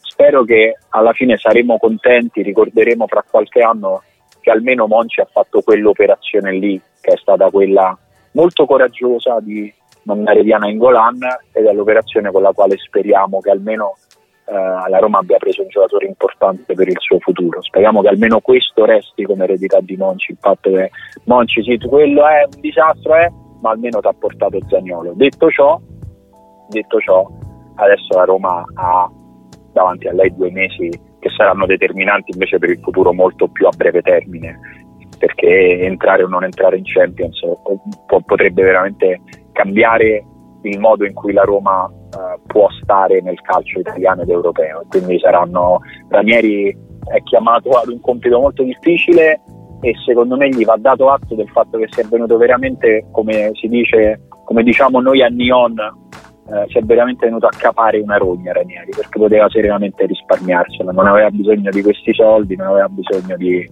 di, di ulteriori affermazioni, è venuto a prendere una cosa dove se farà il massimo gli, gli, diranno eh vabbè ok hai fatto il tuo lo vedi che i giocatori erano bravi era colpa di Francesco. Se le cose andranno male gli diranno tutti eh lo vedi allora era bollito. Quindi tanto di cappello a Ranieri che ha detto di sì e ovviamente io mi auguro che poi vada bene ma questo è perché sono un tifoso della Roma. Sì io, io volevo dire velocissimamente due cose su Monci secondo me ha due grosse attenuanti il fallimento di Monci a Roma. Uno il, il fatto che la società aveva dei conti economici comunque da sistemare, per esempio la cessione di Salah, comunque una cessione che lui doveva fare, la Roma era sotto comunque il fair play finanziario. Eh, Beh sì, secondo è... me chi, chi, imputa, cioè, per... Eh, io forse non solo io non sto sentendo no. più Simone, eh, secondo me questa era la parte in cui in realtà diceva che, che Monci è andato via con dei soldi in tasca sì, che forse quelli della cessione di Salah se li è presi lui. Sì, perché è sempre possibile. Vabbè, mo lo richiamiamo Simone, forse sono i poteri forti che non lo vogliono. No, in realtà io volevo risponderti comunque, ma perché è vero, sono d'accordo anch'io su questa cosa qui. Secondo me è piuttosto ingiudicabile dal punto di vista prettamente eh, economico eh, delle uscite e delle entrate. Servizi E questo è Simone che e quindi è, è ripartito con gli sci, ha detto tanto ormai mi prende, quindi mi si sente. E, ehm, però ecco, non, ehm, non, credo che sia facile giudicarlo neanche da quel punto di vista lì, perché eh, ha preso giocatori che se diventano dei fenomeni si capisce, secondo me non ha preso, a parte Zaniolo, anche lì mi resta il dubbio, ma quanto l'ha visto lui Zaniolo e quanto gli è stato suggerito magari da qualcuno che l'aveva visto. Stiamo provando a richiamare Simone. No, sì diciamo, quello che volevo dire è secondo me Monci poi in realtà ha razionalizzato i conti della Roma perché la Roma è uscita dal, dal fair play finanziario e, e, trovava una situazione molto peggiore di come l'ha lasciata poi in realtà Monci. Questo è uno. La seconda cosa è che probabilmente Monci ha fatto una scelta molto forte quest'estate, no? ha deciso di rinnovare completamente il gruppo della Roma. Però è vero anche che ehm, i, come dire, i giocatori portanti di quel gruppo sembravano effettivamente arrivati un po' ad esaurimento del ciclo. Non dico uh, solo Nainggolan che adesso ha problemi fisici, non dico solo Strotman che non sta giocando benissimo, però Allison che è indubbiamente forse uno, se non il portiere più forte del mondo, mm, richiedeva un ingaggio che la Roma forse per come è strutturata non poteva, non poteva permettersi. Monci ha fatto delle scelte forti eh, poi secondo me il suo grosso problema è stato il mercato in entrata, cioè eh, Monci è arrivato come A, un, gra- un, grande conoscitore di calcio con un gusto molto spiccato e B, come, eh, come uno che lavorava a braccetto con l'allenatore anche. Sì. Secondo me, e che aveva un metodo. Secondo me questo metodo non c'è stato, è vero che ha lavorato a braccetto con l'allenatore, ma secondo me hanno lavorato male. Io nel senso devo... che ha ha comprato dei giocatori probabilmente che gli ha chiesto di Francesco e lui per compromesso ha comprato dei giocatori che voleva lui. Alla fine ah, cioè, la Roma è stata assemblata male, ce l'avevamo detto anche inizio anno. Io devo, devo dire che mh, una delle cose che mi aspettavo, e infatti per questo sono sempre stato contrario alla vulgata Uh, dobbiamo, se va via Di Francesco, va via anche, dobbiamo andare via anche Monci. Era che io avrei voluto vedere che tipo di allenatore sarebbe stato capace di attrarre Monci, perché uh, anche a livello internazionale uh, ci sono tanti allenatori bravissimi su cui serve anche lì un grande occhio, che magari sono più, più bravi anche di, di, molti allenatori italiani. Cioè, non capisco perché anche il fatto che è stato richiamato Ranieri, per quanto sia una persona che umanamente fatico a, a non provare simpatia, sono contento che siamo passati anche da, se vuoi, da, da, da, un clima molto rancoroso, sempre silenzi, sguardi sempre più tumefatti, un, veramente un clima difficile in cui vivere a una persona che effettivamente viene per l'amore della squadra. Probabilmente immagino che dopo le esperienze, dopo la vittoria della Premier League, sarà anche un po' più protetto da eventuali critiche che arrivano e magari riuscirà anche a infondere un po' di tranquillità e leggerezza in una squadra che ne, che ne ha bisogno. Però pure lì mi dico, ma cioè, è possibile che dobbiamo fare il giro sempre gli stessi allenatori, non solo la Roma, eh? tutti. No, la, Ma- cosa, la cosa strana è che davvero adesso c'è Totti dirigente, De Rossi capitano, Ranieri eh, allenatore, eh, Ricky Massara che a sua volta era... Cassano, Cassano è diventato un opinion leader. Cioè, capisci? Siamo dentro l'era Franco Sensi in maniera totale quasi. È Esatto. stranissimo. C'è Baldini che prende le decisioni più importanti per la Roma. Comunque io Eh, ma, approfitterei, cioè, non lo so. approfitterei del fatto che Simone è stato tagliato fuori da- dagli sponsor. E, mm, no, in realtà non riusciamo a richiamarlo. Sì. per, per parlare proprio un attimo, perché poi già stiamo allungando la puntata più oltre le nostre aspettative. Però andrei un attimo a parlare di, di- di Real Madrid Ajax, che è stata la partita più bella eh, in assoluto.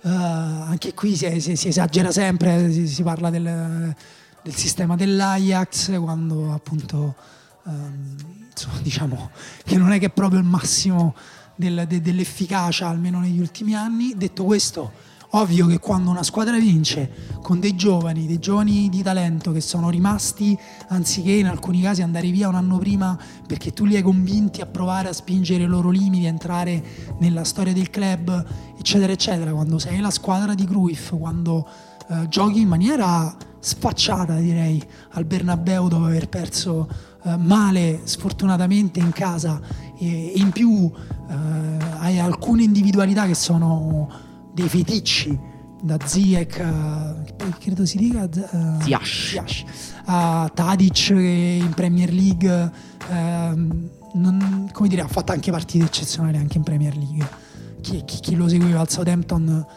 eh, se lo ricorda, però non, ha faticato a, a fare breccia proprio nel, nel campionato e poi ad arrivare magari a una delle squadre eh, tra le prime sei, però anche lì prendiamo giocatori come Eriksen, quanto è forte Eriksen, eh, quanto sarebbe forte se lo vedessimo giocare nel Barcellona, nel Real Madrid, eh, quanto è forte Osil, cioè Modric nel Tottenham, in Premier League, Modric era un giocatore anche diverso, però era un giocatore che faticava un po' di più a esprimersi, non faticava a giocare, giocava, era importantissimo, era il giocatore più importante del Tottenham in cui c'era anche Bale, però a Madrid è diventato il giocatore che è, cioè non è che, non è che la Premier League è il campionato definitivo perché eh, si gioca con determinate regole che in alcuni casi sono anche peggiorative di quello che è un giocatore. Sì, io penso che alcuni giocatori andrebbe proprio vietato di andare in Premier League. Cioè Tadic eh, alla dogana con l'Inghilterra dicono no, tu non corri abbastanza,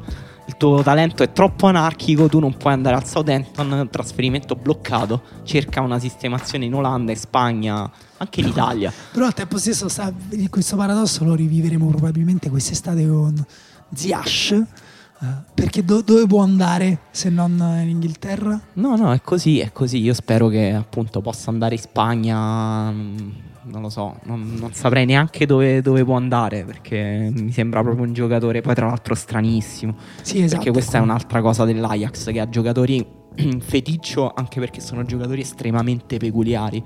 Eh, a partire da De Jong, che è il giocatore sicuramente più forte dell'Ajax, certificata la cosa dal fatto che si trasferirà al Barcellona per quasi 100 milioni di euro. Però è un giocatore mh, così particolare che è stato. cioè, mh, quasi non si trovano categorie per descriverlo, per per paragonarlo, eccetera. Ziash è un altro giocatore che se vedete eh, i suoi video in Olanda gioca da fermo. Eh, con, con Dario, che Sì, io sì. e Dario guardiamo sempre Dario i video scusa? Dario Saltari. Chi è? Eh, è un tizio che passa spesso qua dove registriamo.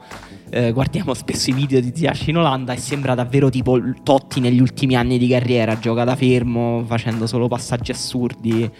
Eh, Tadic uguale, gioca falso 9, stranissimo. Delict è un centrale super fisico, Devo- reattivo, devo dire, secondo me-. Anche lì è una questione anche un po' di, di motivazioni, perché ad esempio eh, Ziash con Real Madrid ha corso, non ha giocato No, no, infatti in Europa, Ah. in Europa gioca a una Eh. grandissima intensità Però- perché già due anni fa lui era stato protagonista nell'Ajax Eh, eh, che era que- arrivato in finale. In, in questo senso noi, un altro difetto secondo me culturale, è che noi giudichiamo i giocatori in assoluto. Nel senso prendiamo, eh, non dico la media, però ci facciamo un'idea di tutte le loro partite, poi decidiamo è stato più partite intenso è stato più partite fermo eh, e allora quel giocatore è così eh, per come ha giocato la maggior parte delle partite. Invece ci sono anche giocatori che non sono proprio fatti per giocare 30 partite a palla di cannone o anche 30 stagioni. Ci sono anche altri giocatori no, che dicono: Eh, però dopo tre stagioni ha mollato. Ma tre stagioni alla grande io me le prendo di un giocatore come Ziash, sì, sì. come Tadic. Eh, come chiunque altro. Poi eh, è ovvio che siamo abituati anche qui a Messi, Cristiano Ronaldo e dove li metti fanno eh, 60 gol all'anno, insomma poi bisogna vedere quest'anno. E ci hanno abituato un po' a questo livello di, di, eccellenza, però secondo me nei prossimi anni saremo costretti a tornare a parlare dei calciatori in maniera più umana, semplicemente più umana. Sì, sì, perché poi appunto l'Ajax ha vinto una partita, eh, lo sappiamo, eh, essendosi anche riposata in campionato perché la federazione olandese gli ha permesso di non giocare in campionato. La cosa che sicuramente ha sorpreso e che ha eccitato il pubblico italiano di più, oltre alla eh, bellezza di vedere questi giocatori e alla retorica, alla retorica, e vederli esprimersi anche con questo senso di libertà. Cioè, l'Ajax ha giocato un po' senza pensare assolutamente alle conseguenze di come stava in campo. Eh, tutti i giocatori sembravano dare un po' più del solito, prendersi più libertà del solito, andare sempre avanti e questo ovviamente è andato in netto contrasto secondo me con le prestazioni europee delle squadre italiane che avevamo negli occhi adesso, cioè la Juventus che aveva provato insomma a imbrigliare l'Atletico Madrid uguale la Roma, si è presentata in campo col Porto eh, cercando con l'idea solo di non prendere gol. Sì, noi siamo ancora su un'idea di controllo della partita esatto. che oltretutto neanche si è visto appunto Real Madrid. Eh, ha cambiato allenatore, ha cambiato un paio di giocatori, non c'era Ramos, non c'era ovviamente Cristiano Ronaldo. Non, non, non, puoi controllare le partite neanche con Bappé puoi essere sicuro di controllare la partita. Neanche con, con Modric rischia che ti fa la, la, la partita della vita in faccia eh, un pischello di 20 anni che va al Barcellona, scusate la licenza romana, però ecco il calcio secondo me va visto un po' di più come, come una cosa incredibile, comunque io devo dire, dire una cosa, a me un po' dispiace aver, no, non poter salutare Simone, un po' no, perché alla fine cioè, comunque lui si gode la vita mentre noi stiamo qua a lavorare. Io ho una bambina piccola che piange tutto il giorno, ma ha vomitato pure nelle scarpe e non. E questa è una citazione. Invece devo stare qua e invece lui sta lì in giro a prendere a brindare agli esoneri dei, dei, dei, insomma, non mi sembra proprio di, di, di, cattivo gusto quindi insomma andrei oltre sì prendiamoci pure un attimo per riflettere su questa situazione sì pronto? sì pronto Timothy Small? sì sono io ciao Tim sono Daniele c'è qua Emanuele abbiamo epurato abbiamo epurato Simone Conte dalla, dalla, redazione. No, in realtà ci abbiamo parlato poco fa, abbiamo fatto un po' tutte le chiacchiere sul VAR, eccetera. Eh, però ci, io e Emanuele non, non, non, ci sentiamo pronti ad affrontare un tema importante come quello del campionato, perché successo, sono successe anche grandi cose in campionato questa settimana. Eh, L'Inter ha perso, la Roma pure, l'abbiamo detto, affrontato. Il Milan ha vinto e il Milan è di nuovo terzo, non succedeva da quando Marco Van Basten era ancora una persona libera di camminare con le proprie gambe. Quindi abbiamo pensato di chiamare il più famoso milanista d'Italia. Sì, grazie della telefonata. In effetti sono qui in, in, in veste di famoso milanista. Eh, Anche se tu fino ai dieci anni eri dell'Inter, Tim, o sbaglio? No, no, assolutamente no, mai stato dell'Inter. Sono sempre stato milanista. Anzi, fu proprio una, una partita in cui vidi Van Basten da bambino trasformarmi in un piccolo milanista. No, però allora, occhio perché mettono in giro sta voce. A Roma, a Roma gira sta voce. No, no, no, no, non vale, non è vera, non è assolutamente vera. Eh, solite, soliti, soliti rumor tendenziosi che girano in quella capitale corrotta che è Roma. Vabbè, insomma sei, insomma, sei nel momento più felice della tua vita da tifoso degli ultimi dieci anni, non lo so. No, cinque, dai ragazzi, cioè alla fine va bene che negli ultimi anni abbiamo fatto abbastanza pena, però direi che comunque Allegri non era così tanti anni fa, dai. Mm. So, però sì, è vero che comunque eh, rispetto a quello, anche le aspettative secondo me di inizio stagione, pochi eh, delle persone eh, che conosco qua a Milano, pochi milanisti con cui ho a che fare, si aspettavano eh, di finire in questa posizione, in questa fase del campionato, anche perché non è, dire, non è finita, quindi non è detto che, che, finisca così la classifica, anzi.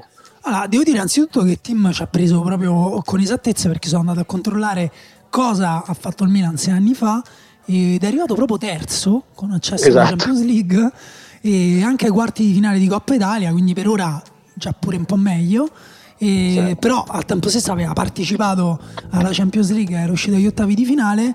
E, mm, poi non so se vuoi provare ad azzardare team chi è stato il miglior marcatore del Milan quell'anno. Quell'anno il miglior marcatore del Milan è stato il Sharawi. Incredibile, incredibile, sì, ci hai preso, bravissimo. Eh, fenomenale, fenomenale. Allora ti Sì. ricorderai anche qual è stata la partita più bella del Milan di quell'anno, perché questo me lo ricordo pure io, figurati se non te lo ricordi te. Eh, la partita più bella del Milan di quell'anno eh, sarebbe stata quella con la Juve se avessero dato buono il gol di Montari. che troll. No, io intendevo quella con il Barcellona in cui avete vinto 2-0 in casa, poi Sì, certo. 4-0 lì. Però... Con gol di Kevin Prince Boateng che con poi un pazzesco gol di Boateng, pazzesco, Sì, che secondo me è bellissimo. da quel momento che hanno deciso quel ragazzo là Esatto. prima o poi vestirà la maglia blaugrana. quando faranno un film eh, su Boateng con Denzel Washington ci sarà il momento in cui Boateng fa il gol al Barcellona e poi lui che Sì, va al Barcellona. Esattamente, esattamente. Comunque, Tim, Esattamente. Tim, noi abbiamo tralasciato un po' di parlare del Milan nelle ultime settimane per due ragioni. La prima è che ehm, il Milan, penso si possa dire, è una squadra un po' noiosa. Cioè, questa forse è più la mia, la mia idea. Cioè, nel senso, è una squadra che ha anche dei bei picchi. Voglio dire, mh, Piontek è senza dubbio un giocatore che da solo crea entusiasmo. Ha anche cambiato il modo di giocare del Milan. Abbiamo parlato anche di Paquetà come di un grandissimo acquisto. Anche un altro, un altro giocatore che secondo me vale la pena di guardare le partite, di cui guardare le partite, però è una squadra un po' prevedibile che appunto è in corsa quarto, terzo posto, però non c'ha neanche quel, quel dramma a livello emotivo che sta vivendo, che ne so, l'Inter, per cui è interessante guardarla anche col Cagliari, poi anche se avesse vinto, diciamo. E, mh, Sì, eh, Daniele, io so- cioè, capisco quello che dici. Per me, ovviamente, è molto difficile dire sì, è vero, perché per me il dramma emotivo di ogni partita del Milan è- è sempre uguale, anche se facciamo uno 0-0 col Bologna.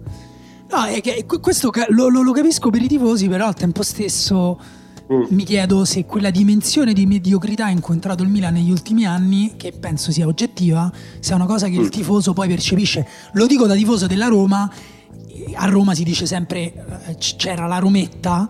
Io sinceramente quando la Roma era Rometta non, non me ne sono accorto così tanto. Adesso a posteriori dico ah ok era quando avevamo quei, quei giocatori lì.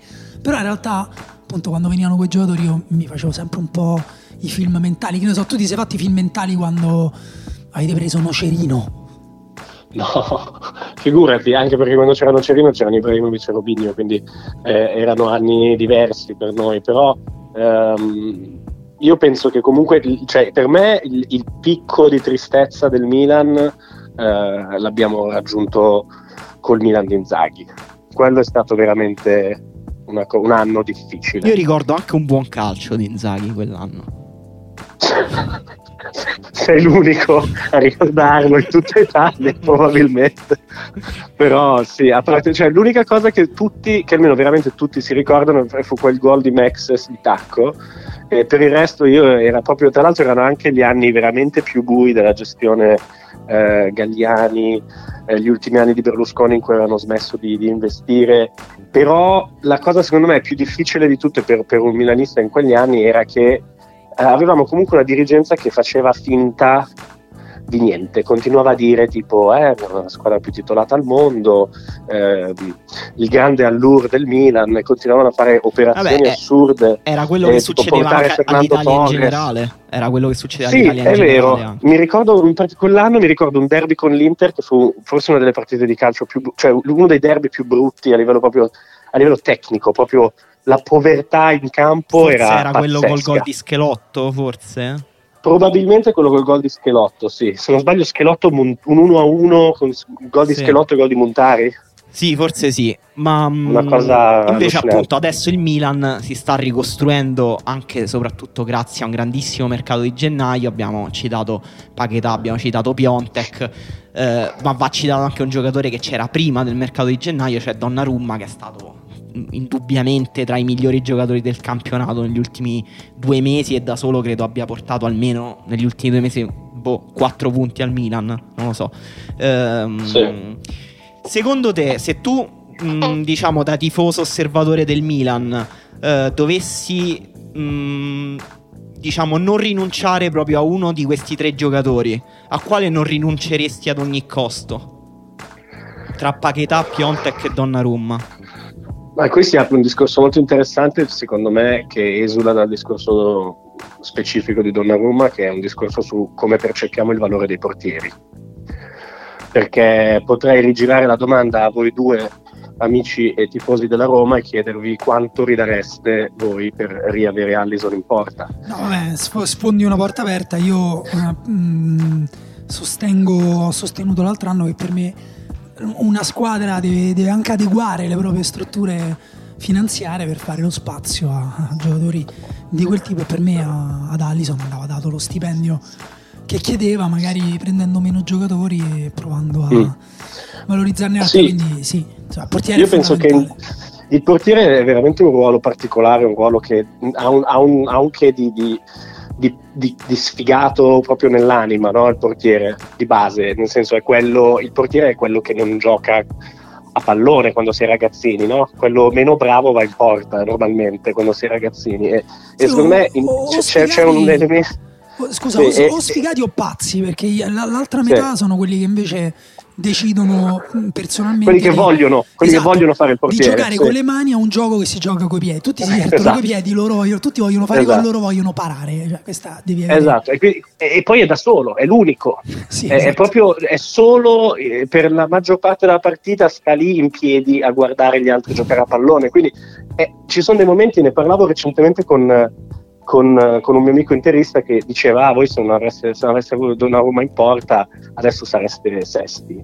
Che è vero, però dall'altra parte Donnarumma è del Milan, cioè è un giocatore del Milan, quindi è come dire, ah, se voi non aveste i cardi, non so come dire, cioè eh, c'è spesso questo ragionamento come se il portiere non fosse parte della squadra a volte e, e quindi a volte lo sottovalutiamo, però se devo dirti su questi tre giocatori che avete menzionato prima, faccio fatica perché ovviamente il cuore mi direbbe, mi direbbe Paquetà, eh, anche pensando al alla sua potenziale crescita nei prossimi anni.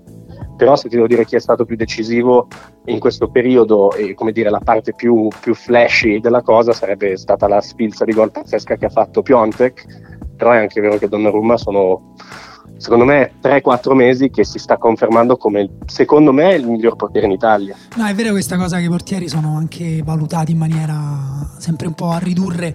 Mi viene in mente che quando un portiere fa una grande partita si dice sempre eh, quella, ma quella squadra avrebbe dovuto perdere se non ci fosse stato quel portiere e uno dice sempre quel portiere gioca con quella squadra, cioè il valore di, dello United per dire di De Gea vale anche, eh, cambia anche perché appunto c'è De Gea.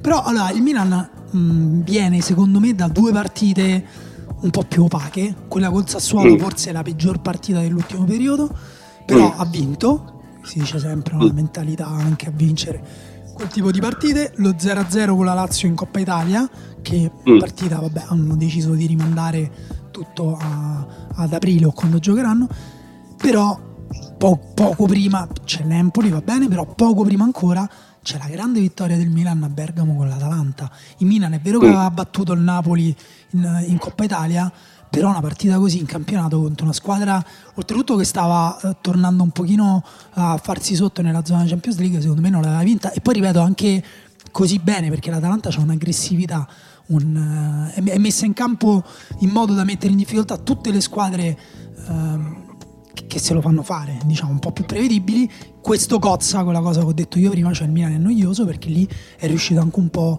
a, a, come dire, a rifarsi un po' la faccia. E secondo me questa è l'altra ragione per cui noi non abbiamo parlato eh, molto del Milan fino a qui, e anche che al Milan erano mancate partite effettivamente eccezionali. Sì, sono abbastanza d'accordo. Eh, il Milan ha fatto un inizio di stagione, secondo me, molto debole, anche se, se nella stampa ho letto di un inizio di anno in cui il Milan in realtà giocava bene, giocava un calcio spumeggiante. Io mi ricordo un Milan che imbarcava tantissimi gol. E che secondo me ha coperto quel periodo con una forma strepitosa di Suso come è quasi sempre il caso nei primi due o tre mesi dell'anno. E, e, e, però la, l'altra cosa che mi viene da dire forse è che mm, sì, è vero che non è super eccitante vedere il Milan giocare, ma allo stesso tempo negli ultimi 3-4 mesi forse, perché stiamo parlando di inizio dicembre, che vabbè a inizio dicembre poi non segnavamo neanche perché c'era Higuain che aveva già deciso di andare, di andare via e aveva, ha fatto un, un mese terribile. Però il, in questi tre mesi la, la costante è che non prendiamo gol non prendiamo mai gol. Cioè, anche nella partita in cui abbiamo giocato malissimo con la Lazio, la partita in cui abbiamo giocato molto male col Sassuolo, soprattutto con la Lazio io non ricordo delle grandi occasioni sì. della Lazio. devo, devo dire anche, comunque... anche, questo non, non, è che come dire non è che sbugiarda la mia tesi che il Milan è una squadra no, noiosa. È noioso però dall'altra parte secondo me bisogna dare qualcosa a Gattuso da questo punto di vista perché chiaramente ha preparato una, una fase difensiva che funziona. Sì ma infatti io, io, io volevo chiederti su Gattuso perché appunto quest'anno secondo me lui sta confermando di essere un allenatore eh, intanto bravo, adeguato a anche alti livelli della Serie A, che ha, ha soprattutto individuato il problema del Milan, che era quello che dicevi tu, cioè che a inizio anno prendeva troppi gol, ha sistemato quel problema, ha dato un'identità al Milan che se vogliamo, eh, cioè negli ultimi mesi è pure eh, è diventata pure un po' cinica però anche cioè, che funziona, che poi è, è la cosa che eh, conta di più in Serie A. Uh, però il Milan sappiamo è anche in un momento di crescita complessiva, no? c'è stato un cambio mm. di società, investimenti, sono arrivati due giocatori forti a gennaio, c'è grande eccitazione per il mercato, uh, il mercato estivo. Diciamo, in uno scenario in cui il Milan arriva, non so, terzo, eh, quindi poi arriva anche con i soldi della Champions League, quindi in una grande curva ascendente. Tu da tifoso vorresti la conferma di Gattuso se l'è meritato oppure se c'è la possibilità di prendere un allenatore un po' più, come dire, blasonato, faresti la mossa pure un po' eh, anticuore di mandare via Gattuso? Allora, ehm faccio, faccio, ti faccio un discorso un po' più analitico e poi ti faccio il mio discorso personale da tifoso. Secondo me ehm, di, di, allenatori eh, che verrebbero al Milan, mm, anche, eh, anche, pensando che arriviamo in Champions, di allenatori che, verre, che verrebbero al Milan comunque in una fase di costruzione, che possono dare molto di più di quello che sta dando ora Gattuso, non mi immagino un granché personalmente. Eh, se ovviamente siamo nel mondo dei sogni in cui diciamo ah ti piacerebbe avere Klopp o, o Guardiola, dico sì, ovviamente vorrei avere Klopp o Guardiola, però la vedo molto, molto, molto difficile. Il, il, penso che il sogno di, di, tutti, di tutti, i milanisti sia, sia Guardiola da, da sempre, perché comunque il milanista dentro c'è comunque il forse sogno del tutti, bel gioco. Forse di tutti i tifosi del mondo. Sì, non lo so, secondo me per dire ci sono tanti tifosi dell'Inter che preferirebbero Simeone. No, ti credo, ai, agli so. interisti scoppia il cervello se prendono Guardiola dopo che hanno preso Mourinho. No, però c'è proprio una questione di, di, di, del milanista che, ha, che, ama proprio il bel gioco sopra ogni altra cosa, secondo me. Questa cosa ci è rimasta un pochino, non so se è, un retaggio magari anche un pochino romantico e stupido de, dell'era Berlusconi, però è rimasto molto comunque, cioè lo percepisci parlando con, con i milanisti e secondo me il, il, grande limite di Gattuso è un po' quello, che sta impostando una squadra estremamente difensiva e solida e cinica che non prende gol a un pubblico che preferirebbe vedere una squadra giocare meglio. Poi detto questo, è anche vero che in questi anni, a differenza, cioè, ovviamente dire, meglio questo che arrivare decimi con Inzaghi, però, ehm, però c'è da considerare un, un, un'ulteriore cosa, cioè quanto è poi amato veramente Gattuso come persona dai tifosi del Milan. io penso che in parte sia sicuramente un amore nostalgico e per certi punti di vista romantico e poco realistico, però è un dato di fatto che allo stadio, anche quando il Milan giocava male, eh, all'inizio, eh, quando annunciano i nomi allo speaker dello stadio, il singolo nome che veniva urlato di più dallo stadio era quello di Gattuso. Eh, no, quindi questa cosa lui, rimane oggi. Va, va detto anche che lui a me sembra mediaticamente molto migliorato da quando è il Milan. Sì. Mm, prima non, non erano veri e propri gaff perché comunque lui riusciva sempre a, mm, a, risultare simpatico, un personaggio spontaneo, magari burbero, eccetera. Però da quando il Milan è veramente perfetto, anzi anche alcune uscite che non ci si aspettava da, cioè, come dire, gratuite, nel senso che se se le teneva magari per lui sarebbe stato più conveniente, penso anche a quelle su Salvini, invece è stato Mm. eh, iper, iper coraggioso, quindi secondo me lui è migliorato molto anche dal punto di vista umano. Eh, Secondo me lui veramente negli ultimi mesi è, è difficile potergli appuntare qualcosa dal punto di vista comunicativo e penso che tantissimi altri tifosi riconoscono questa cosa in Gattuso che generalmente eh, dopo qualsiasi partita che sia stata persa male, persa ingiustamente, eh, pareggiata o vinta, tendenzialmente Gattuso non dice mai nulla di, di scorretto, di sbagliato, anche E niente, abbiamo perso anche Timothy Small perché eh, abbiamo finito i soldi. In realtà abbiamo scoperto prima con Simone che eh, il problema era che avevamo delle carte prepagate che finivano, cioè quella eh, era una carta preparata che era finita. Pronto, Adesso- ciao ragazzi. Ah no, ah, Eccoci, ecco. Eh, eccoci, abbiamo è caduta la linea. No, è che avevamo mm, una carta prepagata da 5 euro, Tim, abbiamo Ah, avuto- è finita. Sì, l'abbiamo cambiata, Capito. l'abbiamo, l'abbiamo rimessa. Comunque stavamo andando a vedere in realtà la prossima giornata di campionato perché eh, ci sono tante squadre in 7 punti, perché se prendi l'Inter puoi arrivare fino alla Lazio, eh, sono 6 punti scusa. Eh, se aggiungi la Sandoria e la Fiorentina, la Sandoria è a, 8 punti, si aggiunge anche la Fiorentina va a 9, eh, scusa 11, eh, con, sempre con l'Inter però che co- col Milan scusa che è terzo. Eh, no, allora, ho detto mm, a 7 punti tra il Milan e la Lazio, ok? In mezzo Mm, ci sono sì. Inter, Roma, Torino, Atalanta. Poi subito Sì. dietro c'è eventualmente anche la Samp, anche se sembra Sì. aver deciso di fare una stagione, una seconda parte di stagione un po' più in pantofole. Sì.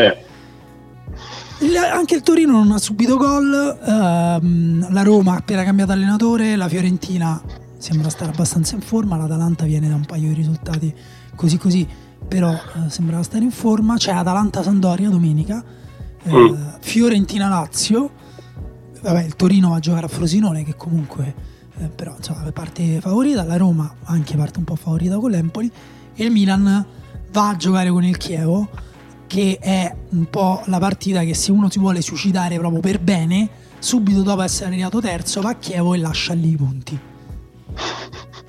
Sì, sì, esatto. Però devo dire che negli ultimi, nel- è una- è un- negli ultimi mesi il Milan ha dimostrato comunque un- abbastanza maturità da questo punto di vista. Ci sono stati svariati, tra virgolette, pressure test di momenti difficili.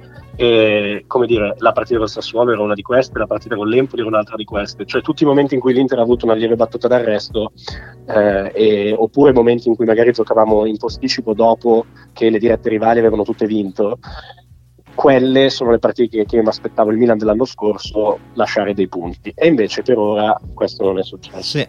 io ho molta paura della Lazio perché secondo me sta giocando benissimo e l'ho vista giocare anche in, eh, in Europa League col Siviglia un calcio meraviglioso anche se ha perso secondo me ingiustamente ha giocato molto bene e l'ha dimostrato di nuovo nel derby e quindi secondo me il momento di forma di, di queste prossime partite il Milan non lo vedo benissimo però magari riesce comunque a tirar, du- a tirar fuori eh, gli attributi per questa partita, chiuderla in modo cinico e poi il derby, come tutti sappiamo, il derby è una partita, Ecco, praticamente ecco, una partita infatti. secca. Infatti, prima di salutarci, volevo farti due domande eh, a cui servono due risposte secche. Ehm, Cioè l'ordine di classifica dal terzo al sesto posto finale che tu pronostichi e poi il risultato esatto del derby, pure con i marcatori se ti va.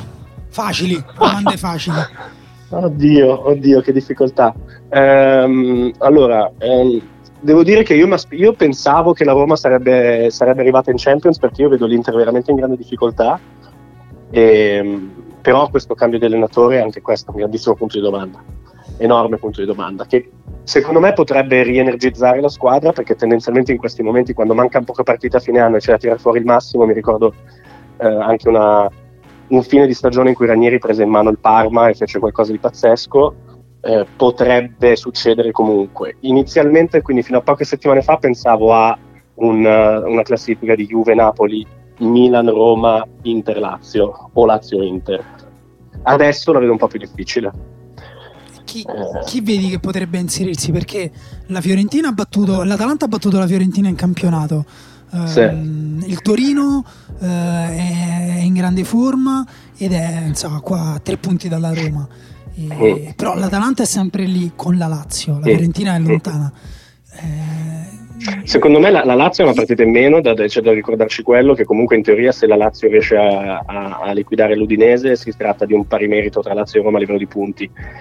Um, sì, e quindi se... secondo me dipende molto dal derby, dipende tutto dal derby. L'Udinese do- dovrà salvarsi, ma io lo dico da romanista sapendo che la Roma è una delle squadre che potenzialmente potrebbe rimanere fuori. Io vorrei veramente che in Europa, Europa League o Champions, ma perché no, sì. centrasse per una volta l'Atalanta. Però poi vorrei mm. che non venisse, in realtà non è stata smembrata neanche l'altra, vorrei che restasse più o meno questa. L'Atalanta magari un po' migliorata e poi vorrei, vorrei che tipo l'anno prossimo Gasperini così decidesse retrocediamo, mi gioco tutto sulla Champions e voglio vedere l'Atalanta alzare con la coppa. Sarebbe... Anche a me piacerebbe molto. Io sono un grandissimo fan di Gasperini e penso che sia un allenatore estremamente sottovalutato. E questo, penso che quel mese all'Inter gli ha, gli ha lasciato addosso la nomea di allenatore non pronto per le grandi, quando secondo me di quel mese la colpa è quasi interamente della, della società Inter e non di Gasperini. Sì, è stata una, una storia un po' pazza. Ha scritto un bel pezzo Francesco Lisanti, ma Mm-hmm, è sì. sempre triste ricordare queste cose quando non sei tu un tifoso di quella squadra, quindi poi diventa un po' cattivo gusto, soprattutto da parte tua di mandare a ricordare un po' questa cosa, essendo tifoso, un po' come se a te uno ti ricordasse, che ne so, eh, che, che quella bella, que, quei video che facevano in macchina quei due, come si chiamavano? Uh, uh, uh, aspetta, Traore. No, no, io dico no. il tuo ex direttore sportivo, dai, dillo te, non lo posso dire, è cattivo gusto quando diceva... L'ex direttore sportivo del Milan? Eh sì, da poco poco tempo Non so di chi stai parlando, ma stai parlando del prossimo direttore sportivo della Roma? Oddio, no, ti...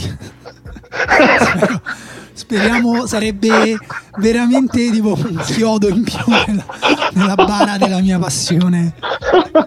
sì, sì, no, ho capito cosa intendi. Secondo me, guarda, il derby è, è veramente. Io veramente quest'anno faccio grandissima fatica a dire come finirà, però la butto lì 2-1 per il Milan. Secondo te è stato giusto togliere la fascia da capitano Icardi? eh, secondo me fascia di capitano Icardi è stata una mossa eh, molto intelligente. Adesso dovrebbero toglierla anche a Andanovic e, e, poi dovrebbero darla a Brozovic e toglierla a Brozovic e andare avanti così eh, ogni settimana, darla e toglierla. Secondo te Spalletti è una persona che non capisce nessuno o è un pazzo da ricoverare? Eh, penso un po' tutte e due, un po' tutte e due è, è veramente fuori di testa. Adesso dirò una, dirò una, cosa impopolare però, perché io ce l'ho pure avuto Spalletti come allenatore e la Roma vive ciclicamente questi drammi qua, è meglio viverli che guardarli dall'esterno. Perché, ripeto, preferisco vivere questa follia quotidiana piuttosto che Gattuso lì una brava persona, un amico che ci vediamo da, da 30 anni. Insomma, questo Milan dovrebbe fare qualcosa per essere un po' meno noioso, tipo che so, togliere la fascia di capitano a Romagnoli, oppure non lo so, quali giocatori del Milan. Ah, lo sai chi? Lo sai chi? Dovrebbero tipo un litigio Bacaglio con Biglia e non gioca più nessuno dei due. Sì, dovrebbero rimettere Montolivo in rosa e farlo giocare titolare capitano. Non toccare Montolivo e Emanuele Atturo. No, vabbè, io Una non parlo di Montolivo con i milanisti. Comunque, no, eh, vabbè. vabbè. dai, grazie team, Timo Di Small, direttore di Esquire Italia e anche conoscitore di calcio, insomma, speriamo che tutte le tue previsioni si rivelino false. grazie ragazzi. Ciao Tim, grazie a te. Ciao, buona serata, ciao. ciao. Oh, e, um, siamo arrivati così alla um, parte finale in cui leggere le domande, però io prima Emanuele, adesso siamo rimasti io e te. Volevo tornare un attimo su quel discorso che abbiamo affrontato poco del bar, no? Perché? No, perché allora una cosa, no? Allora, io voglio chiederti proprio sincero, siamo io e te, non c'è Simone che mi può trollare. io ho sempre un punto di vista uh, che, come dire, un po' specchiato, no? Su di me, sulla cultura, perché io dico, io non è che posso andare a cambiare, non è che se io sbrocco la UEFA cambia, non è che se io pretendo che l'arbitro mh, mm, si, si, inginocchi oppure cambiano il risultato della partita, non, se, non cambia niente se io mi arrabbio. Ah, rifletto sempre su quello che invece posso fare e quello che posso fare è cambiare la cultura, no? Allora, io faccio sempre un discorso di vabbè, però noi dovremmo ragionare sulla cultura, dovremmo pensare a come, diciamo, come il mondo, no? Se butti il, pensa a quanta plastica consumi, uh, o se getti invece dei rifiuti tossici dalla finestra. E, um, ti faccio questo esempio. un lottatore di MMA che si chiama Robbie Lawler, una leggenda, ha perso un incontro in maniera ambigua, nel senso c'era stata una presa al collo, uh, quelle che eh, l'arbitro non, non, non, sa se l'atleta sviene oppure no. In questi casi l'arbitro si avvicina al, al, al fighter e, e, gli parla. Lui non sentiva nulla perché aveva un orecchio tappato dalla spalla e l'altro orecchio tappato dal braccio del, dell'altro fighter.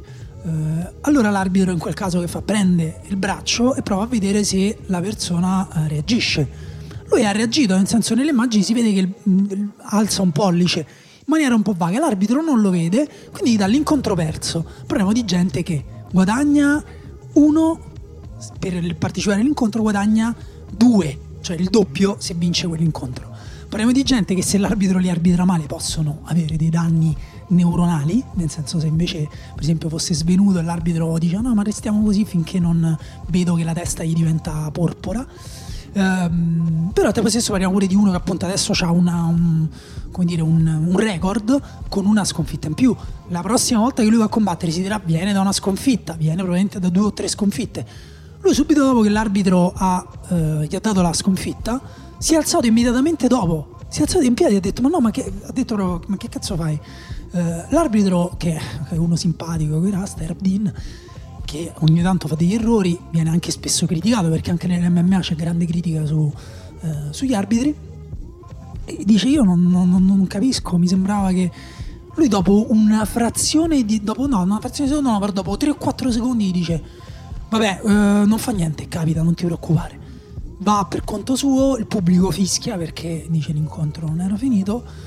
Uh, lui, il fighter, dopo aver preso fiato, si riavvicina all'arbitro e dice Uh, fottine di, di, di, tutto quello che sta succedendo, sei un grande arbitro, non ti preoccupare, capita, sbagliamo tutti, non, non ti preoccupare. Adesso io dico no, se è riuscito quello che sta là, rischia la vita, rischia i connotati, rischia la propria carriera in prima persona ad avere questo atteggiamento, ma uno non può chiedere che lo abbiano anche degli sportivi che, che, che rischiano di meno, che fanno un gioco che va bene che ci stanno in, pal- in, ba- in ballo dei soldi però a parte che non tutti rischiano dei soldi lì, soprattutto non i tifosi. Ma, mm, ma, ma perché dobbiamo viverla così sta cosa? Perché noi come cultura dobbiamo eh, viverla come una guerra? Sì, sì, è così. Ma io non... Io sostengo un po' che sia stato in parte Biscardi, adesso non voglio esagerare. Però davvero, cioè, l'idea di una trasmissione TV in cui si parla tre ore e un quarto di arbitraggi ha formato, ha contribuito a formare una cultura, o probabilmente ecco, la cultura ha generato una trasmissione in cui si parlava per tre ore e un quarto di arbitri con uh, dei freaks fondamentalmente. E, però è vero, sì, è una questione, è una questione di cultura. Io non, non vedo neanche. Ehm, come dire che le cose migliorino. Cioè, per esempio, non lo so, sul sessismo, eh, abbiamo affrontato il discorso sul sessismo e abbiamo, siamo arrivati tutti e tre a concordare sul fatto che il fatto che se ne parli così tanto sia il segno che stiamo provando a risolvere col conflitto la questione. A me sembra invece che sull'arbitraggio, che vabbè è un problema infinitamente meno importante, però comunque mi sembra che invece aumentino, aumentino, aumentino di anno in anno le, le lamentele, la quantità di discorso intorno all'arbitraggio proprio perché il VAR poi ha finito per, sì, per ma... anche, anche cioè, il problema tanto sul calcio è, è, è, strutturale, nel senso che il, il, calcio non avrà mai un regolamento uh, bianco o nero, non esisteranno mai la, una casistica. La netta. natura del calcio, esatto. potevano mettere tre arbitri, quattro arbitri li mettevano dall'inizio, non è che c'erano pochi arbitri. Esatto, esatto, il calcio, anche quando mh, ci diciamo devono migliorare il VAR, devono migliorare le regole, la cosa sul fallo di mano deve essere scritta più chiaro, tutto vero, cioè è vero, esistono delle persone che fanno questo per lavoro, cioè cercano di migliorare i regolamenti. Però dall'altra parte dobbiamo pure accettare che il calcio si basa su una sfera di eh, giustizia imperfetta cioè in cui la sfera grigia, del, no, la, è... la, zona grigia in cui l'arbitro dovrà esprimere la propria soggettività attraverso una scelta discrezionale, ci sarà sempre. No, e poi a volte te la prendi anche eh, nel, nel, di dietro male, cioè nel senso a volte capita che perdi una partita per una decisione sbagliata male dall'arbitro importante, ci sta che tu sbrocchi 10 eh, minuti, 5 minuti, un giorno, tu tifoso parte tu tifoso e non, per esempio, appunto, ripeto, dirigenti che poi dicono eh, che la situazione è una merda ed è anche questa una cosa che io vedo in aumento, che sempre più ehm, rappresentanti dei club parlano proprio apertamente del- de- de- delle decisioni arbitrali. E, eh, ma poi anche proprio in generale, poi dopo un po' tu devi, cioè come, perché non, non rifletti su il tuo modo di partecipare al discorso tra tutte le cose che puoi dire, decidi di, di- di- di aggiungere l'ennesima voce che, ri- che fa eco a quell'errore, alla protesta, all'indignazione per quell'errore su cui non si può fare niente, nessuno tornerà indietro. Però- e se tu lo fai notare dicono no, è giusto che ti incazzi. È, è- è una situazione un po' eh, pazza questa del VAR e lo sai perché mi è venuto in mente prima di affrontare le domande con i nostri cari amici ascoltatori? Perché è una cosa che mi ha chiesto mia moglie, perché ha chiesto ma perché? Cioè dice ma eh, non- cioè, perché sempre così? Dice sbagliano sempre, cioè lei abbiamo guardato la partita insieme, supplementari, dico capirai, non faranno un casino perché lì è... Dice ah quindi ha sbagliato, ma, dice, ma mm, non era già successa questa cosa? Cioè lei sembrava il fatto che fosse già successa, sembrava assurdo che ancora stavamo lì a protestare per un'altra cosa, perché lei giustamente dall'esterno dice vabbè ma è così, funziona così, capito? E la domanda che abbiamo fatto a voi oggi è in tema con la festa della donna e quindi vi chiedevamo qual è il rapporto delle vostre compagne, migliori amiche, eh, mogli con il calcio e poi chiedevamo alle tantissime donne in ascolto della riserva quando e perché avete iniziato a seguire il calcio. Eh, quella è sempre una bellissima domanda, tra l'altro, in, in generale. E hanno risposto quasi tutte donne, devo dire, sotto Sì, al post. pieno. A partire da Federico che dice che eh, la mia ha imparato a scrivere Wojciech Szczesny. Che comunque io, io non lo Io non, non- non riesco tuttora. Eh, Carlo dice puta ring on air. Giustamente. Antonio dice: Sono interista la mia ragazza di lunghissima data ha sempre odiato il calcio. Ho provato in tutti i modi, ma niente. Impermeabile a una delle pi- mie più grandi passioni. Pensavo che questa situazione si fosse cristallizzata, invece è finita anche peggio. A partire dai battibecchi con Salvini, mi ritrovo con una ragazza che simpatizza per il Milan di Gattuso. Eh, questo, questo effettivamente sembra fatto apposta per farti impazzire. C'è Francesco invece che dice che lui è andato allo stadio con la ragazza Giorgia a vedere la Juventus e ha pubblicato una foto con scritto io con il mio amore e in più Giorgia tra parentesi e lei non gli ha risposto al telefono per una settimana perché evidentemente non ha capito l'ironia e ci mancherebbe altro. Stefano invece dice che la sua ragazza è lucana, gli manda dei video di Cagliata pittoresco presidente del Potenza, candidato e poi espulso del Movimento 5 Stelle e questo è tutto, quindi lì siamo lì allo... Però allora qui di, di, diventa Stefano e deve informarsi del- delle serie minori. Alessandro dice: Mentre l'obbligo a stare in casa per guardare le partite della Juventus, lei esplora con religiosa attenzione il catalogo di Zara. All'Europeo del 2016, quando siamo usciti contro la Germania, lei volle comunque uscire la sera dopo la partita, non capacitandosi di come io non ne avessi alcuna, non avessi alcuna voglia di vivere. Sì, sì, questo è un classico, come quello che dice Giovanni che dopo aver trollato Simone chiedendogli se eh, invece di guardare la partita della Roma ha guardato The Martian su Italia 1.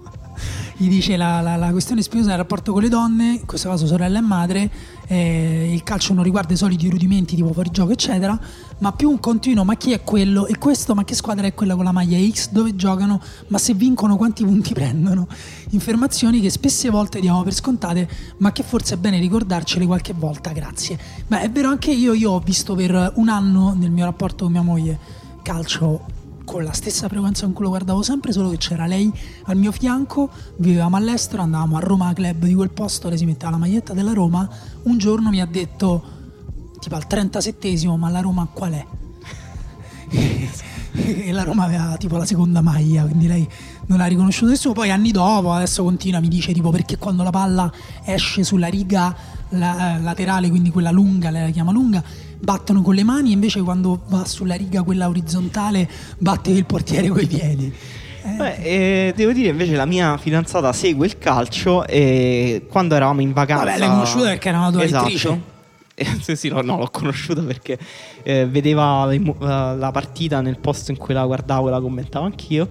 E in- quan- quando eravamo in vacanza con degli amici, un mio amico non, non credeva a sto fatto e ha fatto la classica domanda un po' sbruffona, un po' arrogante. Allora spiegami il fuorigioco e le- gli, ha, spie- gli ha spiegato il fuorigioco. Sì. È stato un grande momento. Si può dire però che da quando state insieme non viene più alle mura a vedere le partite? È vero perché adesso segue il calcio in generale, è meno interessato alla Roma, adesso Ah, gli piace più la- ok. la, Liga Spagnola. Tipo, Quindi... esatto, si, si guarda l'Eibar, il campo, il campo difficile dell'Eibar. Allora, invece Lorenzo dice che lui dopo quattro anni di educazione siberiana la sua ragazza si lamentava di come non riempissimo l'area fino all'arrivo di Paquetà e allo switch Higuain, eh, Higuain Piatek. Mi ritengo molto soddisfatto e fortunato. Bravo Lorenzo, solo che cioè, non lo so se io vorrei stare con una persona con cui poi posso continuare questi discorsi. Qua ci sta chiamando forse Simone da, da fuori. Daniele dice: La mia ragazza, se vede un campo da calcio, prima si lamenta e subito dopo si addormenta. Daniele, quanto ti capisco. Davide dice: La mia ragazza non è una fanatica di calcio, ma è tifosa del Napoli per tradizione e discendenza materna. Perché vabbè. quando siamo in Italia, a prescindere da dove si vada, a pranzo, cena, gli orari ruotano intorno comunque alla partita ed è bellissimo. Quando siamo a casa qui in UK, guarda sempre con me le partite e tra i momenti più divertenti passati insieme c'è sicuramente la trasferta a Manchester per la Champions dello scorso anno. Beh, direi una favola. Eh, Carlo dice: Venne con me a vedere a San Siro Inter Juve 2 a 3, ma chiede con nonchalance i suoi impegni per martedì 12. Diciamo che ci sono ottime potenzialità e altrettanti margini di miglioramento. Danilo lo odia perché era innamorata di Osvaldo e Boruk. Credo le due persone a cui meno somiglio sulla faccia del globo terracqueo. Comunque, suo figlio glielo sta facendo odiare ancora di più del padre, ma essendo suo figlio tutto viene perdonato. Il, invece un- il nome russo che ogni tanto ci commenta dice il rapporto col calcio della mia fidanzata è molto semplice, io metto una partita, lei prende il telecomando e cambia canale. Posso dire che mi sto accorgendo che dalle risposte mi sto accorgendo che abbiamo fatto una domanda un po' maschilista. Un po' sessista, anche se poi hai aggiunto quella battuta sulle ascoltatrici, però non c'era un modo per rispondere a questa domanda se- Non c'è senza il sembrare un fatto è pezzo che di il, merda. il calcio e le donne è comunque un rapporto complicato in Italia. Eh, che spero che verrà insomma eh, eh, eh, Cioè io leggo commenti addirittura mia madre porta fortuna mentre la sì, mia eh, ragazza quello, porta sfiga. quello non lo volevo leggere perché era la cosa più sessista di tutte. Ehm, Alessandro dice: Il nostro è un rapporto bellissimo. Lei che si professa laziali su basi più che inesistenti. È una ragazza davvero spassosa, una sagoma proprio. Quindi si diletta come una birichina scrivendosi su WhatsApp ogni qualvolta la Roma abbia delle debacle. Praticamente non si parla d'altro. O la Lazio delle rebuanti vittorie. Ovviamente cose scoperte l'attimo prima di scrivermi. Il problema vero è che il fan- è il fantacalcio. Spesso mi perdo nei miei pensieri di fronte a lei pensando alle varie scelte da fare. Una volta mi sono svegliato e guardandola la prima cosa che ho detto fu Oggi me la sento, metto lasagna e Leo Andanovic. Inter Udinese 1 a 3. Pazzesco. E ci risponde una donna. Finalmente una, un'ascoltatrice, tra l'altro una scrittrice. E ci ha detto che o- abbiamo fatto una domanda sessista. Esatto, o è un'omonima o è anche una, un'autrice dell'ultimo uomo, che è Roberta, eh, che dice quando esattamente non lo so, ma a casa girava una vecchia maglietta bianco-rosso-bianca e dicevano fosse della divisa d'allenamento dell'Ajax. Così da nanetta ho scoperto Cruyff e il calcio vero. Prima però ci sono state le telecronache stile Olli e Benji, le notte magiche e le schedine col nonno. Eh, è comunque una domanda molto più bella dell'altra.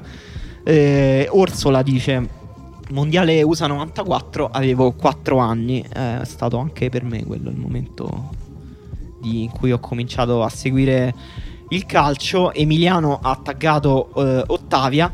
eh, che poi dice: Devo dirglielo. Beh, se non tu chi? Ottavia poi dice: Sono ancora un po' scossa dai recenti fatti, preferisco non parlarne. Bene, qui invece Francesco dice una- un'altra frase che ci si può capitare di sentire. Eh, la mia ragazza ieri mi ha chiesto: Ma nella Roma chi ci gioca che posso conoscere? Tra l'altro, Roma è uno di quei posti in cui vuoi dire Florenzi, lo conosce quello che viene da. eh, magari quella viene da quel quartiere là. Eh, Gianmarco dice. eh, La mia ex ragazza, nonostante detestasse lo sport, mi ha accompagnato a vedere alcune partite di calcio e pallavolo. Eh, mi dispiace però che nei quattro anni assieme mi abbia trattato alla steregua dei tifosi più beceri, solo perché durante la partita mi lasciava andare a qualche commento ad alta voce non proprio elegante. Giusto invece lei ti sta insegnando come ci si comporta veramente. In questo io questa cosa la penso davvero. Ho visto un documentario breve su Netflix, c'è una serie nuova, si chiama Loser, è molto figa. C'è una donna che fa la- partecipa a una grande corsa coi cani in Alaska, eh, con la slitta. E, e niente, ci sono delle parti in cui gli uomini dicono lei è una persona migliore di me e tratta i suoi cani meglio di me. Lei, lei dice voglio vincere, sarebbe figo? Sì, sarebbe figo. Se perdo il mio mondo va a pezzi? No, speriamo di no. Cioè, sono sempre, sono migliori di noi, questa è la cosa mi sento dire in maniera più definitiva possibile. E su questo penso che possiamo chiudere. Speriamo che questa puntata senza Simone Conte, ma con tantissimi ospiti divertenti, vi sia piaciuta. Da regolamento dobbiamo chiudere prima delle due ore, quindi non leggeremo gli altri messaggi, ci dispiace. Sì, perché altrimenti incorriamo in una multa con la SIA e le cose. Vabbè. Eh, comunque, sì, eh, mettete stellinate la puntata. Tutte le cose che dice Simone, mettete mi piace la pagina di riserva, taggate gli amici, fateci dei bonifici. Eh, vi me- ricordiamo che questo sarà. Perché non, fate, perché non fate una cosa? Allora, usiamo questi social network in, in modo positivo. Fate una cosa finta, linkate la puntata e dice incredibile. Qua dicono che Allegri è un. eh, che ne so, Allegri dovrebbe fare il bidello.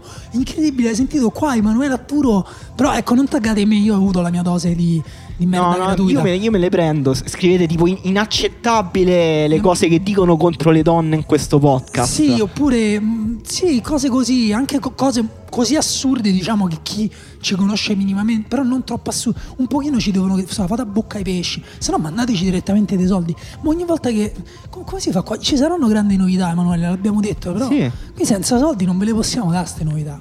No, no, siamo, ci mancano circa 700.000 euro per arrivare alla quota in cui possiamo darvi delle novità. l'altro, non so se hai visto la storia di quel podcast di Liverpool che hanno chiesto dateci tipo 5 sterline, hanno fatto 200.000 eh, sterline, adesso hanno aperto un sito, una piattaforma. A noi perché non ci succedono queste cose in Italia?